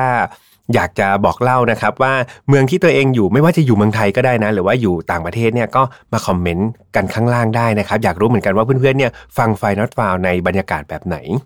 และหนึ่งในบุคคลนะครับที่เราจะนึกถึงเสมอเลยในเทศกาลนี้ก็คงหนีไม่พ้นคุณลุงซานตาคลอสใช่ไหมครับ ที่เราเนี่ยก็จะมีภาพจำว่าเฮ้ยเป็นคุณลุงคนหนึ่งแหละอ้วนๆหน่อย แล้วก็มีเครายาว มีรอยยิ้ม มีแก้มสีแดงนะครับ มาพร้อมกับชุดสีแดงอันเป็นเอกลักษณ์ แล้วก็ถุงของขวัญใบใหญ่ๆโตๆใช่ไหมครับ แน่นอนว่ายานพาหนะของเขาก็จะเป็นรถลากที่ใช้กวางเรนเดียนะครับเป็นสัตว์ที่ลากรถไปยังบ้านของเด็กๆ ทั่วโลกเลย ที่กำลังรอของขวัญชิ้นพิเศษของคุณลุงซานต้าอยู่ แต่เทศกาลคริสต์มาสในโลกใบนี้มันก็ใช่ว่าทุกคนจะมีแต่รอยยิ้มมีีแต่ความสุขครับ และก็ใช่ว่าซานตาคลอสที่ทุกคนจินตนาการนั้น จะมีแต่คุณลุงใจดี ไม่มีพิษไม่มีภัย และจริงๆแล้ว ในช่วงเวลาแบบนี้ครับ บนพื้นที่บางแห่งบนโลกนี้ ได้เกิดเหตุฆาตกรรมอันน่าสุดสยองเกิดขึ้นครับ และแน่นอนครับ และนี่คือรายการ f i Not f o u l ดังนั้น เราไม่ได้มาบอกเล่าเรื่องราวคริสต์มาสอันหอมหวานแน่นอนครับ เราเลยต้องเตือนเพื่อนๆ เหมือนเดิมว่า Final File ไม่สนับสนุนความรุนแรงทุกประเภทนะครับ ทุกเรื่องที่นำมาเล่าเนี่ยอยากให้เป็นแนวทางในการป้องกันตัวเอง ถอดบทเรียนจากมันเนาะเพื่อมาเป็นแนวทางในการป้องกันไม่ให้เกิดกับเรา แล้วก็คนที่เรารักนะครับ เรื่องราวในวันนี้ครับเริ่มต้นจากผู้ชายคนหนึ่งที่ชื่อว่านายบรูซเจฟฟรีย์ปาโดครับเขาเกิดในปี 1963 ที่ชิคาโกอิลลินอยนะครับประเทศสหรัฐอเมริกา เอาจริงๆแล้วนายบูสเนี่ยก็เป็นผู้ชายปัตุชนธรรมดาคนหนึ่งครับที่ใช้ชีวิตแบบคนปกติมาก ๆเลยนะครับพอถึงช่วงเทศกาลแบบคริสต์มาสอย่างเงี้ยเขาก็จะทำกิจกรรมนั้นๆ กับเพื่อนหรือว่ากับญาติสนิทแบบเสมอเลย อย่างในวันคริสต์มาสของทุกๆ ปีเนี่ยเขาก็มักจะจัดการแบบเรียบง่ายครับที่บ้านโดยมีต้นคริสต์มาสมาต้นเล็ก ๆ ต้นหนึ่งนะครับมาประดับไว้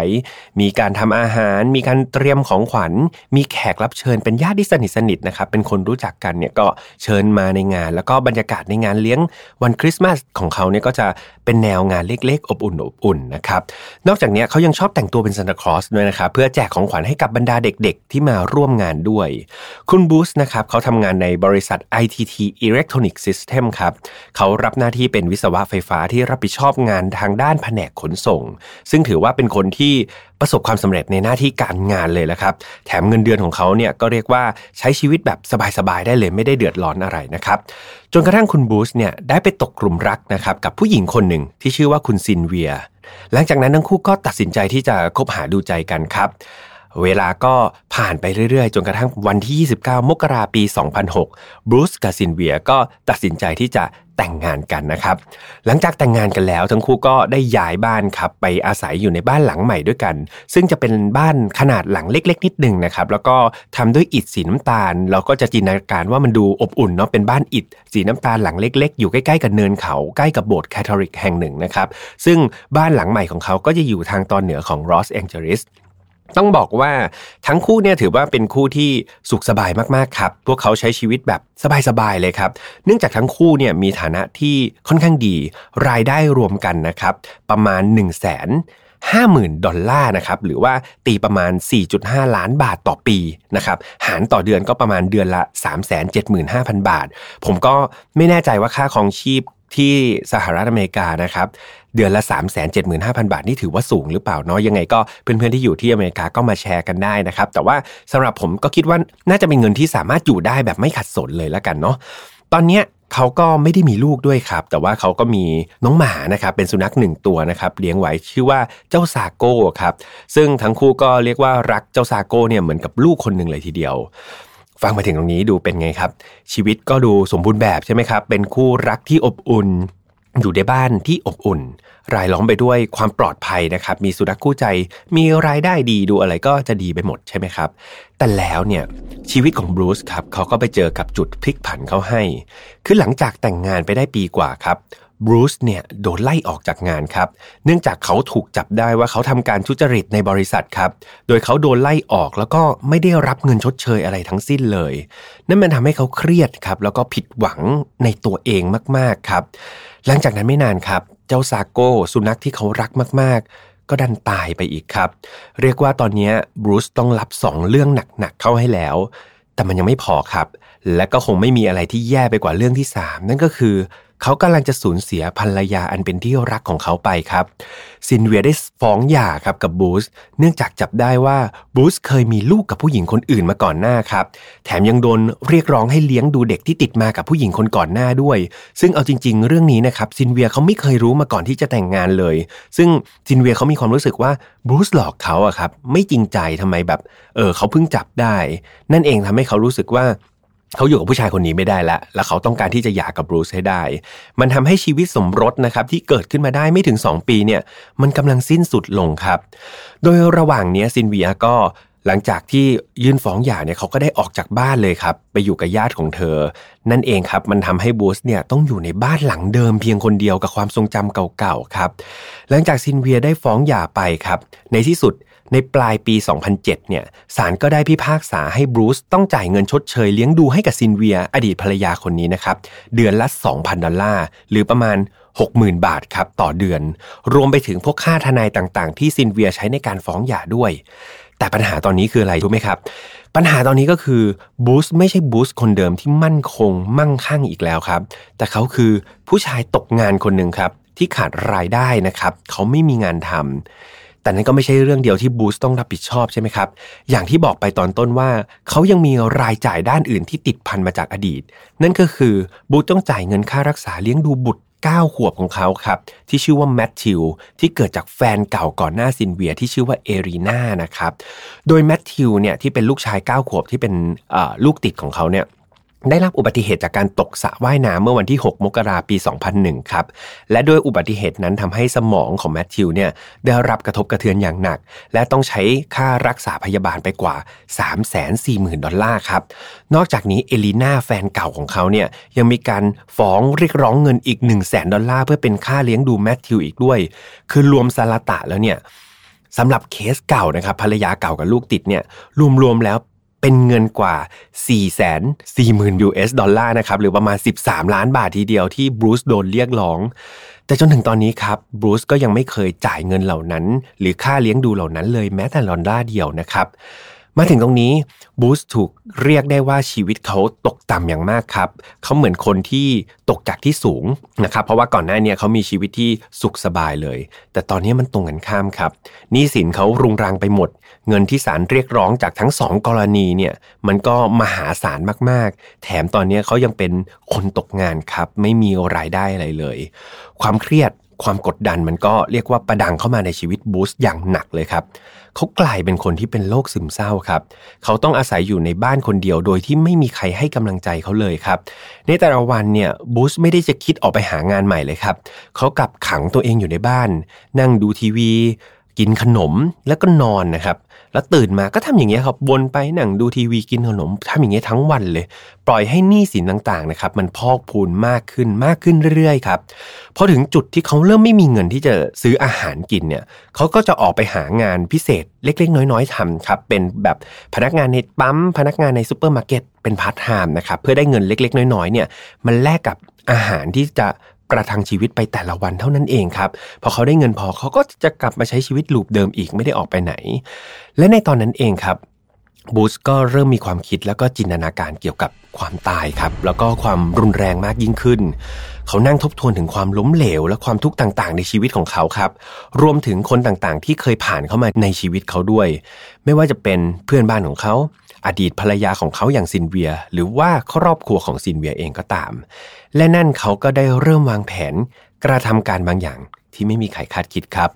เริ่มจากในเดือนมิถุนาปี 2008 เนี่ยบรูซได้ใช้เงินที่เขาแอบเก็บไว้นะครับแหมยังอุตส่าห์มีเงินที่แอบเก็บไว้อีกเนี่ยเงินแอบเก็บทั้งหมดเนี่ยไปซื้ออาวุธครับ แล้วก็กระสุนหลายรายการเลย เขาทยอยค่อยๆ ซื้อครับ ซื้อมาทีละนิดทีละหน่อยแล้วก็เก็บสะสมไว้ในบ้านเรื่อยๆครับ จนกระทั่ง มีบันทึกนะครับมีข้อมูลบอกว่าบ้านของเขาเนี่ยเป็นคลังแสงย่อมๆกันเลยทีเดียวครับ คือเขาเก็บสะสมอาวุธอย่างเงี้ยเรื่อย ๆ มานะครับในระหว่างเนี้ยเขาก็ทำตัวปกติมากๆครับ คือถ้าเขามีโอกาสออกไปข้างนอกเขาเจอใครเขาก็จะพูดคุยกับคนแบบปกติมากๆ เรียกว่าคนที่พบเจอหรือพูดคุยกับบรูซเนี่ยครับไม่มีใครสงสัยในความคิดหรือแผนการของบรูซเลย ทุกคนมองว่าบรูซยังคงเป็นคนที่ร่าเริง เป็นคนที่ดูสุภาพอ่อนน้อมเหมือนทุกๆวันครับ เวลาผ่านไปจนช่วงฤดูใบไม้ร่วงครับบูสก็ได้เข้าไปที่ร้านเครื่องแต่งกายแห่งหนึ่ง เพื่อซื้อชุดซานตาคลอสครับ ขนาดใหญ่พิเศษเลย ในตอนนั้นหลายคนก็คงคิดว่าอะเขาก็คงจะซื้อเตรียมตัวไปฉลองในวันคริสต์มาสใช่ไหมครับ ก็จะมีการแต่งตัวเป็นซานตาคลอสแน่ ๆ เลยเออเพราะว่าก่อนหน้าเนี่ยเอาจริง ๆ อย่างที่ผมเล่าไปบรูซเขาก็เคยแต่งตัวเป็นซานตาคลอสแล้วก็ทำอย่างนี้ทุก ๆ ปีเลยใช่ไหมครับ เวลาผ่านไปจนกระทั่งวันที่ 18 ธันวาปีเดียวกันนะครับ สถานะของบรูซกับซินเวียก็ได้หย่าขาดกันตามกฎหมายอย่างเป็นทางการนะครับ ตามคำตัดสินของศาลคือผมเข้าใจว่าหลังจากที่ฟ้องหย่าไปแล้ว แล้วก็มีการตัดสินในชั้นศาลเอาแล้วนะครับ แต่ก็มันก็คงจะมีระยะเวลาในการดำเนินการพอสมควรเลย แล้ววันที่ 18 ธันวาที่ผมว่าไปก็จะเป็นช่วงเวลาที่มีผลบังคับให้ทั้งคู่เนี่ยหย่าขาดกันตามกฎหมายพอดีเลยครับ แน่นอนว่าบรูซที่อยู่ในสภาพที่ย่ำแย่อยู่แล้ว พอเจอสถานการณ์แบบนี้ครับ พอรู้ว่าตัวเองเนี่ยทางกฎหมายได้ตัดขาดจากซินเวียภรรยาที่เขารักอย่างแบบร้อยเปอร์เซ็นแล้วเนี่ยมันทำให้เขาเครียด มันทำให้เขากดดัน แล้วมันทำให้ทุกๆอย่างเนี่ยมันเป็นความทุกข์แบบทวีคูณสำหรับตัวคุณบรูซเลยนะครับ ในตอนนั้นเนี่ยเขาเริ่มมีความคิดอีกครับว่า เอ๊ะ ทำไมนะเขาถึงเป็นคนเดียวที่ไม่มีความสุขเลยทำไมความสุขมันถึงไปอยู่กับซินเวียทำไมความสุขไปอยู่กับครอบครัวของผู้หญิงที่ทิ้งเราไปหมดเลย สุดท้ายแล้วในวันคริสต์มาสอีฟนะครับหรือว่าวันที่ 24ธันวาเนี่ยบรูซก็ตัดสินใจทำอะไรอย่างหนึ่งที่ไม่มีใครคาดคิดครับ เขาเริ่มจากการไปเช่ารถคันหนึ่งครับตั้งแต่เช้าเลยเนาะแล้วก็ตลอนอยู่ในเมืองนั่นแหละครับจนกระทั่งช่วงเย็นเนี่ยเขาก็ได้ไปแวะที่ร้านอาหารแห่งหนึ่งที่ชื่อว่าแฮร์รี่ เบอีซ่านะครับไปนั่งดื่มกาแฟแล้วก็รับประทานขนมเค้กนะครับโดยบูสเนี่ยก็ได้พูดคุยแล้วก็กล่าวชมกับเจ้าของร้านด้วยว่าเค้กราสเบอร์รี่ของเขาเนี่ยอร่อยสุดๆไปเลย ทั้งทั้งคู่นะครับก็ยังพูดคุยกันสัพเพเหระเรื่อยเปื่อยนะครับจนกระทั่งตกค่ำหลังจากนั้นบูสก็จ่ายเงินตามปกติครับแล้วก็ออกจากร้านไป เจ้าของร้านได้บอกว่า บรูซเนี่ยได้ทิ้งท้ายประโยคก่อนที่จะเดินออกจากร้านด้วยคำพูดที่แสนธรรมดามากเลย คือวันนั้นเป็นวันคริสต์มาสอีฟใช่ไหมครับบรูซก็พูดว่า Merry Christmas แก่คุณและครอบครัวของคุณนะครับพูดแค่นี้เลยครับ แล้วก็เดินจากไป ซึ่งมันดูเป็นประโยคที่ธรรมดามากๆเลยนะครับกับเทศกาลนั้น แต่จริง ๆ เหตุการณ์ที่กำลังจะเกิด ถัดไปเนี่ยมันไม่ธรรมดาครับ ก็คือเวลาล่วงเลยจนกระทั่งถึงเวลาห้าทุ่มครึ่งครับ สถานที่ก็คือบ้านของซินเวีย อดีตภรรยาของบรูซที่เมืองโควินานั่นเองนะครับ ซึ่งเป็นชานเมืองลอสแองเจลิสนะครับ คือตอนนั้นน่ะซินเวียและก็เหล่าญาติญาติเนี่ยก็กำลังจัดปาร์ตี้ฉลองคริสต์มาสกันอย่างสนุกสนานครับ ในงานนั้นมีสมาชิกมาร่วมมากกว่า 25 คนเลยนะครับ ซึ่งทั้งหมดเนี่ยเป็นญาติของซินเวียหมดเลยครับ งานก็เป็นลักษณะงานที่จัดแบบเรียบง่ายเป็นกันเอง เพื่อให้สมาชิกในครอบครัวพูดคุยกันอย่างสนิทสนมครับแต่แล้วครับ ระหว่างงานที่แบบทุกคนกำลังเต็มไปด้วยความสุขเต็มไปด้วยความสนุกสนาน ก็มีเสียงเคาะประตูบ้านดังขึ้นครับ มีสมาชิกในงานปาร์ตี้ซึ่งเป็นเด็กผู้หญิงนะครับ อายุเพียงแค่ 8 ขวบเท่านั้นเอง เขาเป็นหลานของซินเวียครับ ก็อาสาว่าเดี๋ยวเขาจะเดินไปเปิดประตูเอง เพื่อดูว่า ใครนะที่มาหาในยามนี้ เมื่อเด็กน้อยวัย 8 ปีนะครับได้เปิดประตูออกมา ก็ได้พบกับนายบรูซเจฟเฟอร์ปาโดคนนี้ครับ ที่แต่งตัวมาในชุดซานตาคลอสครับ แต่ในมือของเขาไม่ได้ถือของขวัญครับ แต่กลายเป็นปืนพกกึ่งอัตโนมัติหนึ่งกระบอกในมือครับ และอีก 3 กระบอกในถุง พร้อมกระสุนจำนวนมาก อีกทั้งยังมีเครื่องพ่นไฟนะครับ ซึ่งเขาประดิษฐ์ขึ้นมาเองสะพายติดหลังมาด้วย สาวน้อยวัย 8 ปีครับ ที่ตอนแรกเธอกำลังดีใจที่ได้เห็นซานตาคลอสนะครับและกำลังจะกล่าวทักทายซานตาคลอสคนนั้น ก็โดนนายบรูซครับยิงแสกหน้าโดยที่เธอแทบจะไม่ดันตั้งตัวอะไรเลยนะครับบรูซครับในชุดซานตาคลอสครับหลังจากที่ยิงเด็กน้อยคนนั้นแล้ว ก็ได้เดินเข้ามาในบ้านครับ แล้วก็เปิดฉากกราดยิงทุกคนในบ้านแบบไม่เลือกหน้าครับ คือต้องบอกว่าในขณะนั้นทุกคนกำลังพูดคุยกันอย่างสนุกสนานครับ กินอาหารกันอย่างอร็ดอร่อย แต่เมื่อมองขึ้นมาอีกทีหนึ่งก็เห็นซานตาคลอสที่ใส่ชุดสีแดงเหมือนเลือดครับ เล็งปืนมาที่พวกเขาแล้วก็กระหน่ำยิงอย่างบ้าคลั่งกันเลยทีเดียว ทุกคนในบ้านครับ เรียกว่าวิ่งหนีแล้วก็ แบบกระเจิดกระเจิงกรีดร้องกันสุดชีวิตครับ ในขณะที่นายบรูซก็ยิงทุกอย่างที่ขวางหน้าครับ ไม่ว่าจะเป็นเด็ก เป็นผู้หญิงหรือเป็นคนแก่ครับ ซึ่งผู้ที่ถูกยิงเนี่ยหนึ่งในนั้นจะเป็นคุณพ่อคุณแม่ของคุณซินเวียด้วย ซึ่งอุตส่าห์เดินทางมาจากเม็กซิโกมาร่วมงานนะครับ ก็พลอยโดนยิงไปด้วย ในสถานการณ์ตอนนั้นครับทุกอย่างมันวุ่นวายแล้วก็สยดสยองมากๆครับ จนไม่มีใครรู้ว่าเกิดอะไรขึ้น ช่วงนั้นเอาจริงๆ ญาติหลาย ๆ คนของซินเวียครับยังไม่รู้เลยว่าซานตาคลอสปีศาจ คนนั้นก็คือบรูซสามีอดีตสามีของซินเวียนั่นเองนะครับบรูซยังคงเดินไปเรื่อยๆครับยิงไปเรื่อยๆ โดยแน่นอนว่าเป้าหมายของเขาครับ คนที่เขาอยากจะฆ่ามากที่สุด ก็คงไม่ใช่ใครอื่นนอกจากอดีตภรรยาของเขาก็คือคุณซินเวียนั่นเอง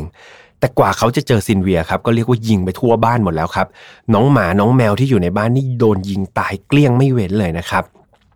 สุดท้ายเขาก็เจอตัวซินเวียจนได้ครับ แล้วก็ได้สังหารอดีตภรรยาอย่างเลือดเย็นครับ หลังจากบูธได้สำเร็จสิ่งที่เขาอยากจะทำแล้วเนี่ยเขาก็ได้ทำการจุดไฟเผาบ้านทิ้งครับ โดยเพลิงไฟนั้นมันรุนแรงมากๆครับ มันแรงและลุกลามไปเผารถที่จอดอยู่นั่งด้านนอกบ้านเลยทีเดียวครับ เราลองจินตนาการเนาะเผาในบ้านแต่ว่าไฟมันแบบเรียกว่าแบบลุกลามไหม้จนไปไหม้รถนอกบ้านได้นะครับบรูซเองครับเขาก็ได้รับลูกหลงจากเปลวไฟนั้นเหมือนกันครับ มันทำให้เขาเนี่ยได้รับบาดเจ็บเป็นแผลไหม้ระดับ3นะครับแต่ว่าเขาก็ยังมีสติในการหลบหนีออกจากบ้านของซินเวียได้ทันเขาหนีไปยังรถเช่าของเขานะครับแล้วก็ขับไปยังบ้านพี่ชายของเขาในเมืองซิลมานะครับซึ่งอยู่ห่างจากที่เกิดเหตุเนี่ยประมาณ 30 ไมล์ระหว่างที่เขาหลบหนีครับเขาก็ได้ถอดชุดซานตาคอสออกนะครับแล้วก็หลบหนีในชุดแต่งกายธรรมดา มีญาติคนหนึ่งครับของซินเวียที่หนีรอดชีวิต แล้วก็หลบไปที่บ้านของเพื่อนบ้านได้เนี่ยก็ได้ทำการโทรแจ้งเจ้าหน้าที่ตำรวจนะครับบอกว่าให้รีบมาที่เกิดเหตุโดยด่วนเลย คือต้องบอกว่าเปลวไฟตอนนั้นเนี่ยมันพุ่งสูงมากครับ ตามบันทึกเนี่ยบอกว่าสูงถึง 40-50 ฟุตกันเลยทีเดียวครับ มันทำให้ต้องใช้นักดับเพลิงกว่า 80 คนนะครับ แล้วก็ใช้เวลาถึง 1 ชั่วโมงครึ่งในการดับไฟทั้งหมดครับ หลังจากทำการดับ ฟลงได้นะครับ เจ้าหน้าที่ตำรวจก็ได้เข้าไปตรวจสอบในที่เกิดเหตุครับ เข้าไปในบ้านนะครับ แล้วก็ตำรวจก็ถึงกับแปลกใจทีเดียวกับสิ่งที่ได้เห็น เพราะว่าสิ่งที่ได้เห็นบนบ้านเนี่ยมันเหมือนกับเกิดสงครามย่อมๆขึ้นมาเลยทีเดียวครับกำแพงบ้านประตูมีรูกระสุนเต็มไปหมดครับ มีศพทั้งเด็กศพผู้ใหญ่ครับนอนตายกันเกลื่อนเลยครับ แต่ก็ยังมีผู้รอดชีวิตครับที่ยังนอนร้องไห้แล้วก็บาดเจ็บอยู่ มีผู้หญิงบางคนนะครับ มีแผลไฟไหม้ที่หน้าครับ หลายคนก็ยังคงหวาดกลัว แล้วก็พูดถึงฆาตกรคนหนึ่งที่มาในชุดซันตาคลอสนะครับ แต่ว่าเต็มไปด้วยความบ้าคลั่งแล้วก็ชั่วร้ายอยู่ตลอดเวลา นอกจากนี้ครับเจ้าหน้าที่ตำรวจนะครับ ยังได้พบศพที่ถูกเพิ่มไหม้เรียกว่าไหม้เกลียมจนล่างเนี่ยไม่สามารถบอกได้เลยนะครับว่า เขาเสียชีวิตจากการถูกเพลิงไหม้หรือถูกยิงกันแน่ครับ เหตุการณ์นี้ถูกเรียกว่าเป็นการสังหารหมู่โควินานะครับ ซึ่งได้มีการบันทึกผู้เสียชีวิต 9 คนครับ 9 คนนี้ได้แก่1ครับคือคุณซินเวียออเทกาปาโดนะครับอายุ 43 ปี หรือว่าคุณซินเวียอดีตภรรยาของนายบรูซนั่นเองนะครับแล้วก็อีก 2 คนก็จะเป็นคุณพ่อคุณแม่ ของเธอนะครับ รวมถึงพี่ชายของเธออีก 2 คนด้วยที่ชื่อว่าชาวและเจมส์นะครับ นอกจากนั้นยังมีภรรยาของคุณชาว แล้วก็ภรรยาของคุณเจมส์ก็เสียชีวิตด้วยเช่นกันนอกจากนี้ยังมีน้องสาวของซินเวียอีกคนหนึ่งนะครับที่ชื่อว่าเอลิเซีย แล้วก็ไมเคิลนะครับซึ่งเป็นลูกของเอลิเซียที่มีอายุเพียง 17 ปี ก็เสียชีวิตด้วย เรียกว่าทั้งคุณพ่อคุณแม่ของซินเวีย ตัวซินเวียเองพี่ชายของเขาแล้วก็น้องสาวของเขารวมถึงหลานๆเนี่ยแล้วก็ภรรยาของพี่ชายเนี่ยเสียชีวิตหมดเลยครับ รวมทั้งหมดเป็น 9 ศพนะครับส่วนที่เหลือก็ยังมีผู้บาดเจ็บอีก พอสมควรนะครับ หลายๆคนอาจจะสงสัยว่าแล้วน้องผู้หญิง 8 ขวบที่ไปเปิดประตู คนแรกล่ะเป็นยังไงบ้าง น้องถือว่าโชคดีครับน้องได้รับบาดเจ็บสาหัสแต่ไม่ถึงชีวิตครับก็รอดชีวิตมาได้อย่างปาฏิหาริย์มากๆนะครับ แล้วก็มีเด็กสาวอายุ 16 คนหนึ่งครับ ได้ถูกยิงนะครับ ได้รับบาดเจ็บที่หลัง แล้วก็มีผู้หญิงอายุ 20 อีกคนหนึ่งที่กระโดดหนีออกมาครับจากหน้าต่างชั้น 2 อันคนนี้ก็รอดมาได้ แต่ว่าก็กระดูกหักครับ แต่นั่นมันก็แค่ความบาดเจ็บทางด้านร่างกายใช่ไหมครับ แต่สิ่งที่สำคัญคือจิตใจของพวกเขาครับ คือเขาทั้งตกใจทั้งช็อก